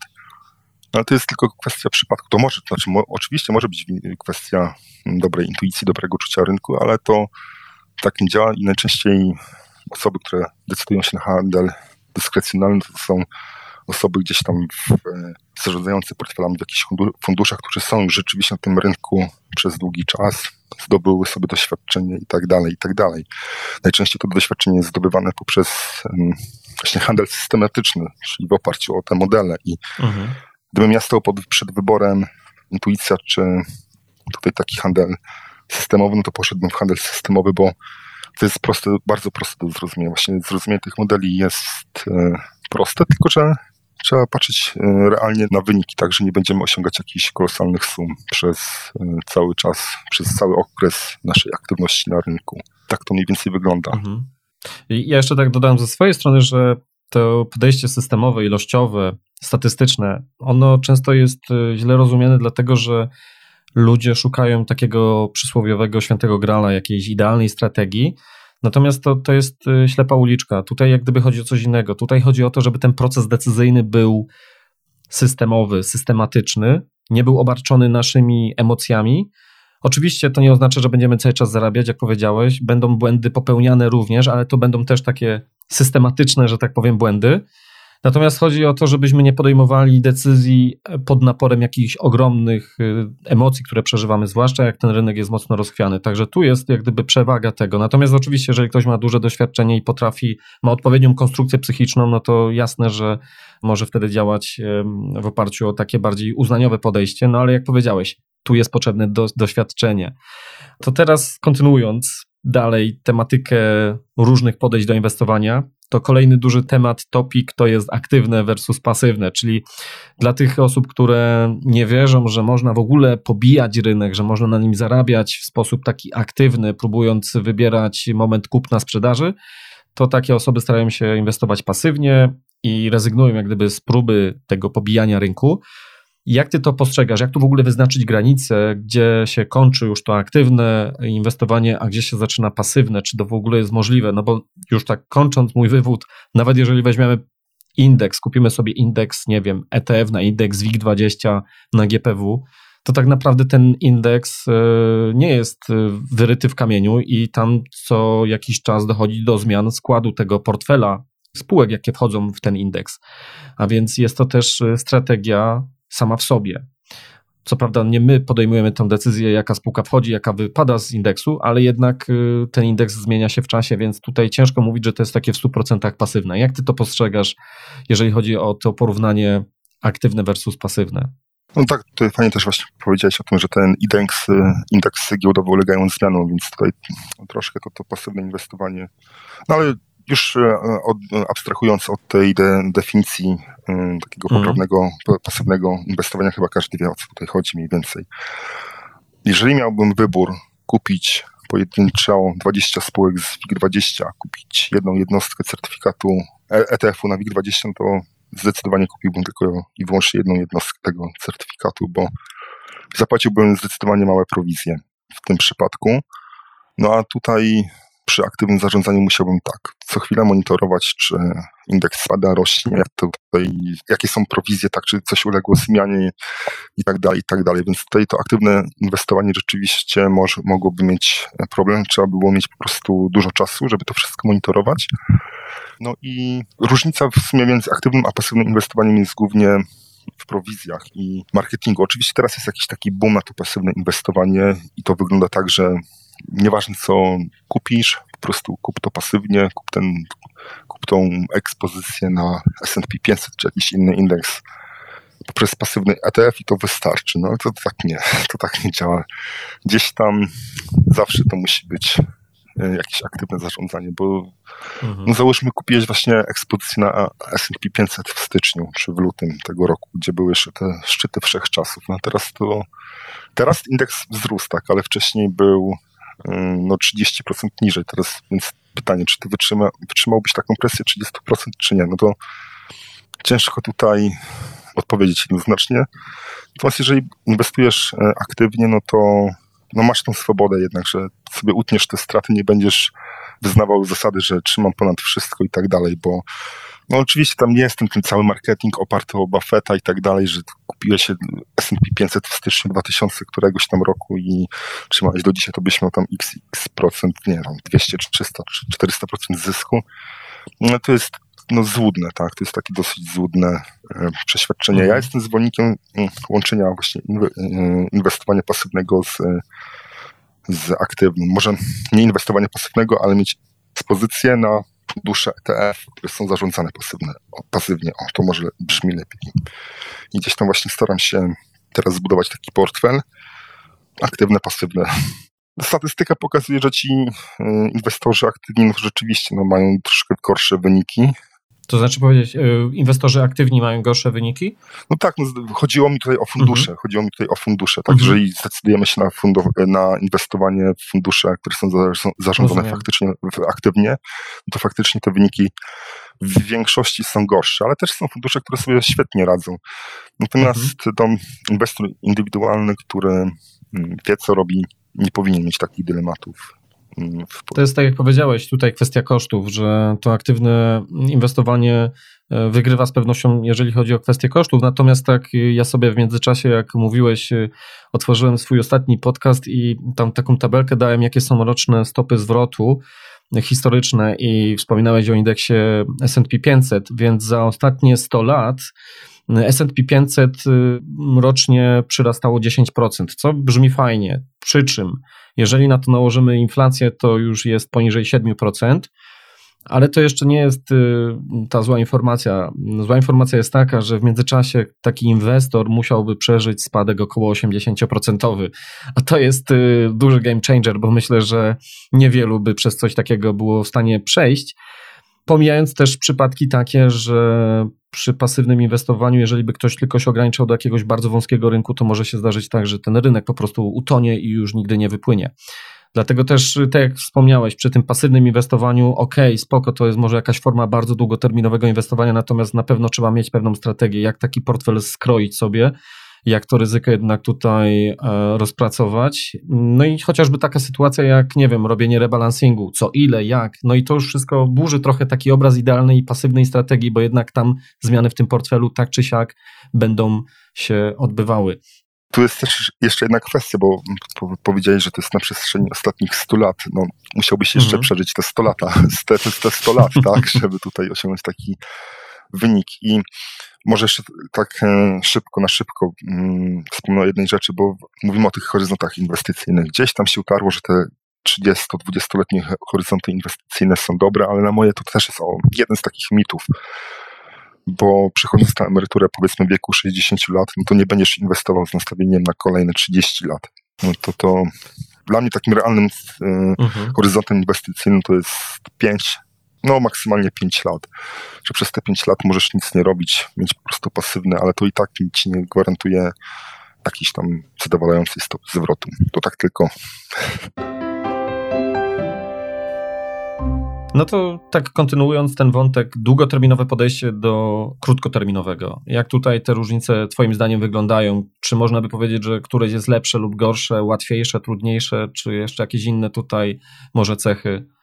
No to tutaj też wszystko zależy od tego, w jakim wieku jest y, uczestnik rynku, jakie ma zaplecze finansowe. Generalnie no tak, no krótkoterminowe y, inwestowanie jest y, jeżeli tutaj mówimy na przykład o day tradingu, no to on jest obarczony dużymi emocjami. I jest to ryzyko, mamy o wiele większe ryzyko poniesienia straty niż przy inwestowaniu długoterminowym. No, długoterminowe inwestowanie wydaje mi się, że jest bardziej odpowiednie dla osób, które mają jakąś taką już stabilną sytuację życiową, nie chcą się uwydatnić na jakieś ogromne ryzyko, więc tutaj długo, długoterminowe inwestycje jak najbardziej są odpowiednie do takich osób. No a krótkoterminowe, one, one często gdzieś tam mają w sobie ten element spekulacyjny, tego szaleństwa spekulacyjnego. I jeżeli tego nie potrafimy kontrolować, jeżeli nie potrafimy kontrolować swoich emocji, no to krótkoterminowe inwestowanie będzie no, zabójcze dla nas.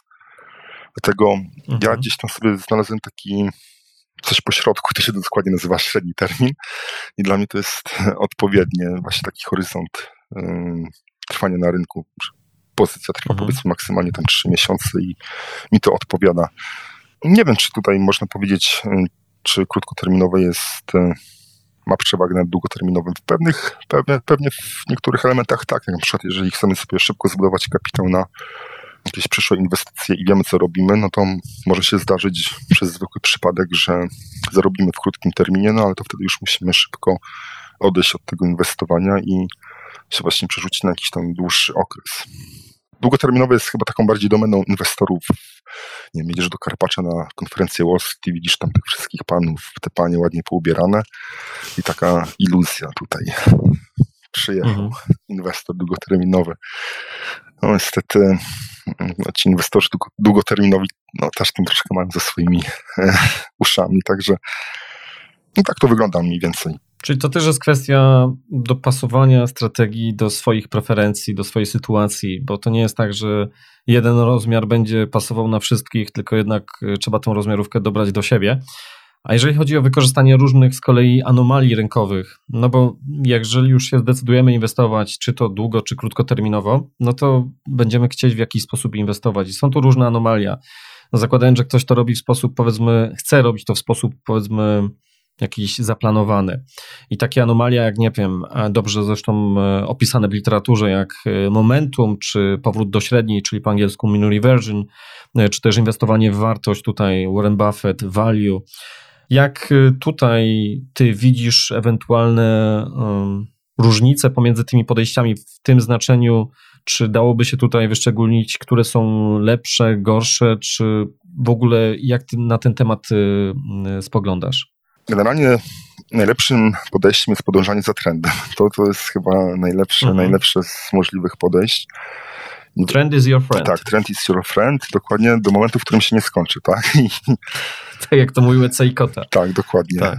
E, więc e, nie wiem, czy można, z jednej strony mamy tego Warrena Buffetta, który pokazuje, że inwestowanie w wartość ma rzeczywiście duży potencjał. Z drugiej strony mamy tutaj na przykład wywiad, e, który przeprowadzili z Antonim Gary Antonacci. Gary Antonacci, dokładnie. Mhm. Z Gary Antonacci, który pokazuje, że jednak tutaj momentum też jest e, no, dochodowym e, modelem i on to chyba jest najlepszym przykładem tego, bo tu wychodzi mu super. Ty też przedstawiłeś te swoje strategie mm, GEM, które no, mają bardzo fajne zastosowanie. One chyba też tam są oparte, prawda, o ten, ten model e, Garego. Tak, tutaj Garego Antonaczego, ale generalnie Momentum również, tak. Więc tutaj w każdej z tych dziedzin, w każdej, na każdej tej płaszczyźnie znajdziemy kogoś, kto osiągnął sukces. Tylko pytanie, czy te jednostki są wyznacznikiem tego, czy te strategie są dobre czy złe. No, moim zdaniem nie, bo to, te strategie to powinniśmy dobierać pod siebie, a nie, nie mhm. patrzeć na nie właśnie z perspektywy tego, czy ktoś osiągnął wynik dobry, czy tam poległ na tym. Więc y, mhm. ja osobiście do inwestowania w wartość y, podchodzę bardzo sceptycznie. Być może wynika to z tego, że ja nie mam takich umiejętności analizy jak Warren Buffett i wydaje mi się, że większość ludzi na świecie nie ma takich umiejętności, bo zauważ, że mm, jego portfel składa się, nie wiem, chyba z 50 spółek tylko, tak? Z czego tam pięć. Może nieco więcej, ale jest to chyba poniżej 100, ja już też nie pamiętam, ale jest dość mocno skoncentrowany portfel, biorąc pod uwagę kapitał, jakim dysponuje. Tak, dokładnie. A mm, chyba ponad połowa tego kapitału, ona jest tylko ulokowana w sześciu spółkach, chyba była Coca-Cola, Wells Fargo, no, nie, jakaś tam mała jest mhm. bardzo ilość, tak?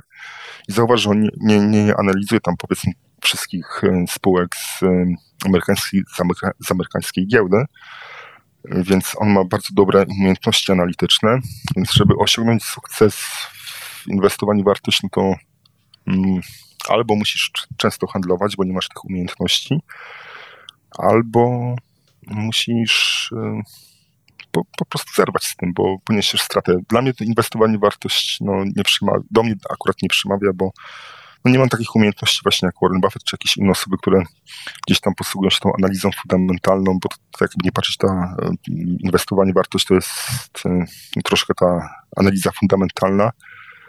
Ma tam duże zastosowanie, ale nie wiem, no ciężko mi odpowiedzieć, wiesz na to pytanie, czy, który, mhm. który z tych, która mhm. z tych płaszczyzn miałaby większy... Czy to jest kwestia preferencji już e, konkretnej tak, osoby? Jak najbardziej. Być może to też jest tak, że warto jednak mieć w portfelu różne, znaczy obstawiać w wyścigu wiele różnych koni, bo na przykład y, momentum ma swoje momenty, kiedy działa ok, ale ma momenty, kiedy właśnie e, działa już gorzej. I wtedy na przykład można to fajnie uzupełnić na przykład powrotem do średniej, mean reversion, który działa na innym e, horyzoncie czasowym, i generalnie konstruując portfel, który jest skomponowany z kilku różnych zupełnie anomalii, wtedy też ta średnia, znaczy nie średnia, tylko linia kapitału się wygładza i to też powoduje, że po prostu łatwiej jest takim portfelem zarządzać od strony psychologicznej. Po prostu jest mniej tego bólu, że nie wiem, mamy tutaj obsunięcie, z którego wychodzimy, nie wiem, rok, dwa lata, e, bo po prostu być może w tym czasie jakaś inna strategia radzi sobie znacznie, znacznie lepiej. Tak, dokładnie. Ja też właśnie w, ten sposób gdzieś tam mm, bardziej tą dywersyfikację przeprowadzą właśnie na podstawie mm, scenar- strategii, aniżeli mm, aktywów, które są w portfelu, bo tak jak mówisz, tutaj można połączyć momentum z powrotem do średniej i to, to, to fajnie wychodzi. Mhm. To teraz mam jeszcze jedno porównanie, jeżeli chodzi o różne podejścia do inwestowania, tylko nie wiem na ile mi się uda to tutaj w ramach podcastu e, przedstawić, bo o ile koncepcja jest bardzo prosta, to jest to koncepcja z zakresu gdzieś tam matematyki, statystyki. Wiem, że wiele osób to przeraża, chociaż naprawdę jest to bardzo proste, ale znacznie łatwiej by to było pokazać gdzieś na obrazkach. Natomiast wyobraźmy sobie taką sytuację, że jeżeli ktoś ma zbiór transakcji, jakie przeprowadził. No i jedna transakcja, nie wiem, zarobiła procent, druga straciła procent, inna zarobiła 2% i tak dalej. I gdybyśmy te wszystkie y, transakcje sobie zebrali i narysowali sobie histogram, to mielibyśmy rozkład tych transakcji. Widzielibyśmy, ile razy zarobiliśmy 1%, ile razy zarobiliśmy 2% i tak dalej, czy też e, jakie były straty.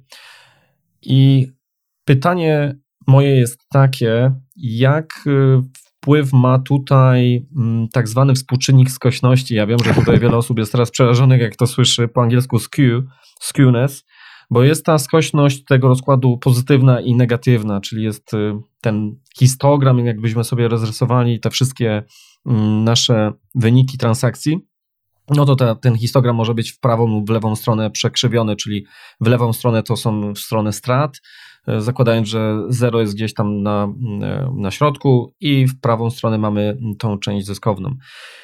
To pytanie też polega na tym, że mm, niektóre osoby bardziej są skłonne podążać za strategią, która częściej przyznaje im, że tak znaczy pokazuje, że mają częściej rację, czyli częściej zarabiają, że nie wiem, 80% transakcji są to transakcje zyskowne, a tylko nie wiem, 20-10% czasu są to transakcje stratne. Każdy myśli, że to właśnie na tym polega, żeby jak najwięcej mieć razy e, pozytywne wyniki z transakcji. Z drugiej strony są takie e, strategie, jak chociażby podążanie za trendem, gdzie pomimo, że tak naprawdę, nie wiem, 30% transakcji to są transakcje zyskowne, a 70% razy to są stratne transakcje, wciąż takie strategie mogą być zyskowne, ale ten rozkład mm, prawdopodobieństwa nieco inaczej wygląda.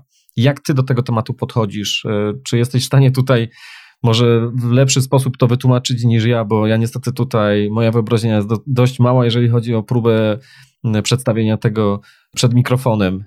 Wiesz co, najlepiej to, to, to wszystko opisuje coś takiego, co się nazywa efekt dyspozycji. Czyli mhm. My mamy taką tendencję, że jeżeli wejdziemy w rynek i pozycja się odwróci, czyli, przepraszam, rynek się odwróci i ta mhm. pozycja będzie generować straty, to będziemy te straty trzymać tak długo, do momentu, w którym albo nie zostaniemy wystrzeleni na margin callu. Ja to teraz mówię z perspektywy mhm. rynku terminowego, tak? bo na rynku akcyjnym mhm. to tam tych margin callów nie ma. Chociaż też można się lewarować, ale no mniejsza z tym. Jeżeli przetrzymamy tą, będziemy trzymać tą stratę tak długo, do momentu, do którego rynek nie powróci tam, gdzie powinien iść, no to my tą stratę, ten zysk utniemy na bardzo niskim poziomie, czyli trzymaliśmy pozycję na ogromnej stracie, straty nie zrealizowaliśmy, ale zrealizowaliśmy e, nasz mały zysk. No i wtedy to, to wygląda tak, że większość tych naszych transakcji będzie rzeczywiście zyskownych, ale średni zysk na tych transakcjach będzie o wiele niższy od e, średniej straty, bo jeżeli trzymamy za wszelką cenę, to jest bardzo duże prawdopodobieństwo, że ta, ta strata e, się pojawi i ona będzie bardzo duża. I to dużo właśnie mówi o tym, czy mamy wdrożone zarządzanie kapitałem, czy też nie. Warto sobie na to spojrzeć. Warto sobie, jeżeli ktoś zdecyduje się na jakieś szkolenia u kogoś przez internet i te osoby udostępniają te swoje statementy i właśnie się chwalą, że tu mają 90% skuteczności, 80% skuteczności, to warto właśnie spojrzeć na ich wyniki pod kątem tego współczynnika skośności, bo mhm. daje sobie rękę uciąć, że 90% tych osób właśnie ma te negatywne mhm. w lewą stronę, tak? Ten, ten ogon jest tam bardziej tak. w lewą stronę skierowany. A to jest wniosek taki, z tego można wysnuć taki wniosek, że właśnie osoba z tym lewym ogonem jest, e, no nie ma pojęcia co robi, nie ma planu, nie ma tam mhm. żadnego zarządzania ryzykiem. Najlepiej właśnie dążyć do takich sytuacji, tak jak mówiłeś, to jakieś podążanie za trendem, albo strategie, które ci generują mm, nie za częste zyski, znaczy może te zyski nie pojawiają się tak często, jak powinny się pojawiać w przypadku tych właśnie transakcji, gdzie skuteczność jest 90%, ale kontrolujemy ryzyko i wtedy te straty będą o wiele mniejsze niż e, średni zysk i mhm. wtedy ten rozkład będzie właśnie zaokrąglony, skierowany bardziej w, w prawą stronę. No i to wtedy można mówić o tym, można powiedzieć o takim inwestorze, że on że tutaj rzeczywiście potrafi kontrolować swoje ryzyko, ma jakiś plan, wie co robi, tak? I tu nie chodzi koniecznie o to, żeby wiedzieć w jakim kierunku pójdzie rynek, czy S&P 500 będzie za dwa tygodnie na poziomie 3000, czy tam powiedzmy 2000 punktów, no ale to chodzi właśnie o to, żeby wiedzieć, jak to ryzyko skontrolować, tak? bo rynek nie idzie jednolinie, jednoliniowo do góry, on gdzieś tam po drodze są jakieś te korekty, cofnięcia i tak dalej. A to najbardziej mhm, właśnie rozumiem. jakoś tam pokazuje, jak sobie radzimy z zarządzaniem kapitałem. Czyli takie proste, niby wydawałoby się pytanie, jak tutaj można e, sobie porozmawiać o różnych podejściach do inwestowania. E, to tak naprawdę jest rzeka tematów i to pokazuje, zwłaszcza tym może początkującym osobom, że, że to inwestowanie jednak e, może ono finalnie w sensie samej procedury jest proste, ale jednak nie jest takie łatwe, jak to właśnie mówił Buffett. To ponieważ już no, trochę rozmawiamy, będziemy powoli się mm, przybliżać do końca tego wywiadu. Takie pytanie mam, jeżeli chodzi o bieżącą sytuację. Nagrywamy to, mamy tutaj w tym momencie dzisiaj 9 kwietnia. Jak ty widzisz osobiście e, sytuację związaną z wirusem, który panuje na świecie, z pandemią e, koronawirusa, z COVID-19? Czy Twoim zdaniem tutaj widzisz e, jakieś bardziej pozytywne scenariusze na przyszłość dla świata? I nie pytam tylko w tych aspektach rynkowych, ale też w aspektach po prostu życia, zdrowia. Czy też może masz jakieś inne tutaj swoje przemyślenia w tym temacie? No to jest temat, kurczę, taki żałuję, że my o tym mówimy, bo tej epidemii nie powinno być. Tak? To jest mhm. ogromna mm, tragedia dla wielu ludzi na całym świecie, więc no, dożyliśmy czasów, że musimy rozmawiać o wpływie epidemii na rynki finansowe w takim zakresie, tak, bo tam były po drodze jakieś mhm. epidemie SARS-a, świń, świńskiej grypy, ale to nie, nie miało takiego mm, globalnej pandemii wymiarów. Mhm. Tak, dokładnie, więc to, to jest trochę mm, no, słabe, że to się stało, ale no, no stało się, no, nie, nie mam na to wpływu no rynki zareagowały tak, jak zareagowały, tak. No tutaj pojawiły się spadki dosyć mocne. Warto pamiętać, że to nie jest kryzys finansowy, tak, tylko on się może przerodzić w kryzys mhm. finansowy. Na chwilę to mamy jakiś tutaj kryzys gospodarczy, bo ludzie siedzą zamknięci w domach, te rynki spadają i tak dalej. Natomiast e, to, co mnie najbardziej zastanawia, to to, jak reagują rynki w ogóle na tą, tą całą sytuację. Bo mamy spadek o 30%, teraz mamy spadek o prawie, wzrost o prawie 25% indeksu S&P 500. Mhm. Więc to trochę taka irracjonalność zapanowała na, na, rynkach. Natomiast mi się wydaje, że te rynki będą dalej spadać, że tutaj jeszcze czeka nas jedna taka fala mhm. wyprzedaży.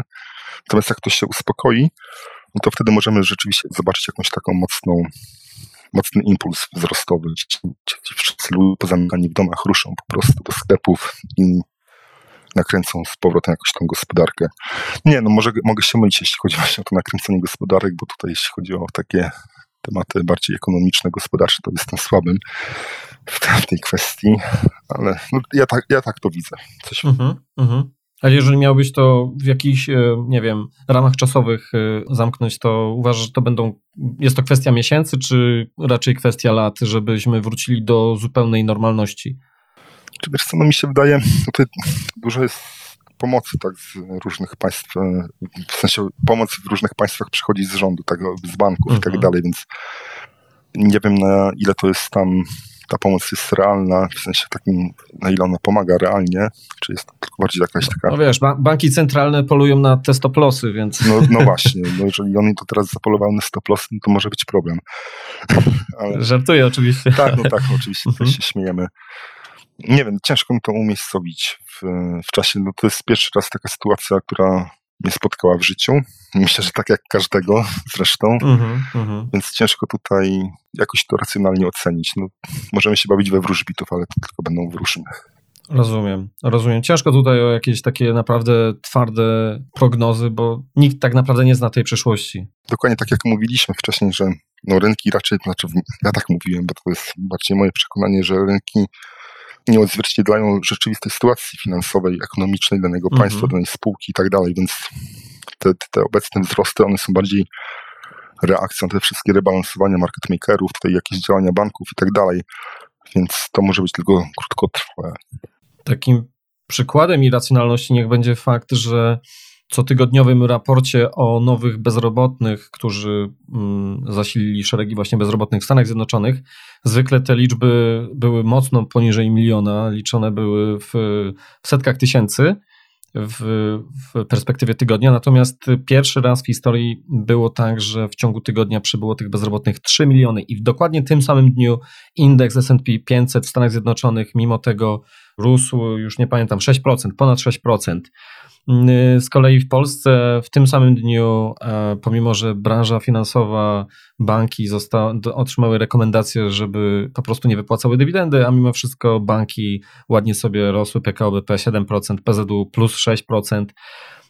I podobna sytuacja była, nie wiem, tydzień czy dwa tygodnie później, kiedy tych bezrobotnych przybyło jeszcze więcej, z 6 milionów i to zaledwie tylko tygodniu, w jednym tygodniu w Stanach Zjednoczonych, a mimo tego rynki wcale się nie załamały, tylko po prostu dalej parły na północ, więc to pokazuje jak, y, jak te informacje dotykające bezpośrednio ekonomii wcale nie mają przełożenia tutaj w czasie rzeczywistym przynajmniej na, na giełdy. No tak. Oczywiście może być, jak, mogą być jakieś inne czynniki, ja też nie chcę tutaj tego wyrokować, bo bardzo fajnie można powiedzieć, no tak, spoko, tutaj tyle pieniędzy wpłynęło na, na rynek, więc to jest po prostu wynik właśnie tych banków centralnych, no ale tak naprawdę nie wiem, ja tego nie wiem, nie wiem, czy ktoś to wie. Tylko widzisz, no tutaj też mówimy już o takiej narracji, bo zauważ, mhm. że w momencie, gdy Fed ogłosił ten swój nie, nieograniczony skup y, aktywów, no to S&P 500 mhm. spadł chyba tam minus 2% czy coś takiego. I, Dokładnie. I w mediach Dokładnie. było kapiszon, kurde, tutaj Fed nie daje rady, nagle jest dwa tygodnie później, Fed działa i tak dalej. No to jest trochę takie... Dokładnie. Za dużo informacji Dokładnie. jest sprzecznych mhm. na, na, na, na rynku, jeśli chodzi o tą pandemię. Mhm. No i mi się wydaje, że to też jest właśnie dobry powód y, dla osób, które szukają swojego miejsca na rynku, dlaczego inwestowanie takie oparte na modelach jest y, dobre w takich y, czasach, bo po prostu interpretowanie tych napływających wiadomości, a na bazie tych wiadomości podejmowanie decyzji jest bardzo, bardzo trudne. Zwłaszcza, że jest mnóstwo emocji. Dlatego wtedy po prostu podążanie za takim planem, twardym planem, który tych emocji nie zawiera, jest y, w moim przekonaniu przynajmniej o wiele prostsze. Oczywiście nie jest to takie proste, jak nasz portfel w tym momencie traci pieniądze, ale mimo wszystko przynajmniej te decyzje są podejmowane w bardziej obiektywny sposób. A jakie widzisz tutaj perspektywy dla naszego rynku, jeżeli chodzi o GPW, Giełdę Papierów Wartościowych w Warszawie? E, bo ta obecna kondycja jest powiedzmy taka, jaka jest, od lat jest mocno krytykowana. Czy ty masz tutaj jakąś e, swoją prognozę co do perspektyw e, dla GPW? Powtórzę się jeszcze raz, bo może warto przypomnieć, że już o tym rozmawialiśmy troszkę tak offline'owo na ten temat ale ja perspektyw dla GPW jako takich nie widzę, bo problem. Optymista. Nie, nie to właśnie to chciałbym brzmieć optymistycznie, ale niestety tak nie jest. Patrząc na naszą mm. giełdę, no oczywiście te wyceny tam tych wszystkich spółek są fajne, atrakcyjne, no ale to problem jest na górze. Problem jest z rządem, problem jest z ustawodawcą, całym KNF-em, całym zarządem GPW Moim zdaniem, no i problem też jest, leży gdzieś tam w, w, u prezesów tych wszystkich spółek. Moim zdaniem, no może i giełda wzrośnie, ale to są takie wzrosty, które, no nie wiem, czy one są czy one się utrzymają, tak? Mhm. Czyli mówiąc krótko, nie jesteś optymistą, jeżeli chodzi o przyszłość dla naszej giełdy? Nie, i nie jestem. Tutaj to mówię szczerze. Znaczy, oczywiście ta giełda może wzrosnąć tam powiedzmy te 10-15% mhm. czy 20%, ale to wydaje mi się, że to będzie jakiś tam krótkoterminowy efekt. Niestety najlepszym rozwiązaniem, jakie było, byłoby dla naszej giełdy, to przyjęcie jej przez jakiś zagraniczny kapitał typu właśnie Eurex, bo u nas nie ma inwestorów zagranicznych. U nas po 2011 roku, gdy zostały nałożone te podatki od kopalin miedziowych na KGHM, mhm. zobaczyliśmy ogromny odpływ inwestorów spadek zmienności, gdzie kiedyś WIG20 po prostu królował, jeśli chodzi o zmienność i płynność. Teraz no, mamy CD Projekt, ale to jest jedna spółka. To też to, wiesz, to też jest dziwne, że czytasz analizę, że CD Projekt jest największą tą spółką pod względem kapitalizacji, przyciągnął jakiś tam, prześcignął PKN czy PKO, no to to jest mhm. no, słaba narracja w wykonaniu naszych mhm. ekspertów skupianie mhm. się na jednej spółce zamiast skupiać się na całości. Ta całość po prostu leży i kwiczy. No niestety, a żeby też tak zwizualizować miejsce polskiej giełdy na mapie świata, to tu wspomniałeś o CD Projekcie, ale tak naprawdę kapitalizacja całej giełdy warszawskiej jest 3-4 razy mniejsza dla przykładu niż kapitalizacja takiej firmy jak Apple czy Microsoft. To tak nawiasem mówiąc, że jest mnóstwo spółek amerykańskich, gdzie pojedyncza amerykańska spółka jest kilka razy większa od całej naszej giełdy. To, to też chyba trochę mówi o tym, jak ta nasza giełda kwitnie, a raczej jak właśnie chyba niestety ostatnie czasy wskazywały, że szła w drugą stronę. To już tak kończąc powoli naszą dzisiejszą rozmowę, czy byłbyś w stanie coś poradzić takim osobom, które chcą samodzielnie zacząć inwestować na rynku kapitałowym? Być może mm, jakieś polecane źródła wiedzy, źródła nauki, jakich, y, nie wiem, jakichś autorów, traderów, inwestorów, y, nie wiem, cokolwiek, co ci przychodzi na myśl, co jest godne polecenia. Będę się powtarzać w tej kwestii gdzieś tam zawsze mm, na blogu czy nawet na Twitterze, na Facebooku wspominam o tym, to jest ten słuchanie Twoich podcastów, bo przeprowadzasz. Wielkie. Nie ma za co, proszę bardzo, bo to jest. E, podchodzisz do tematu bardzo profesjonalnie, wybierasz e, dosyć ciekawe osoby z zagranicznego świata inwestowania, inwestycji. Można się dużo nauczyć i to prowadzić właśnie w taki sposób e, bardziej dla osób początkujących, więc mhm. każdy tutaj może znaleźć coś dla siebie. Też e, linkujesz książki wspominane przez te osoby i tak dalej, więc e, na pewno Twoje podcasty są ogromnym źródłem wiedzy dla osób, no nie tylko początkujących, bo też zaawansowanych. Sam też gdzieś tam się wzoruję na Twojej strategii. Teraz buduję pod tym kątem właśnie z ekspozycją mhm. na, rynki, na rynki globalne poza twoim podcastem, myślę, nie wiem, coś jeszcze jest takiego. Nie no, na pewno coś by się znalazło.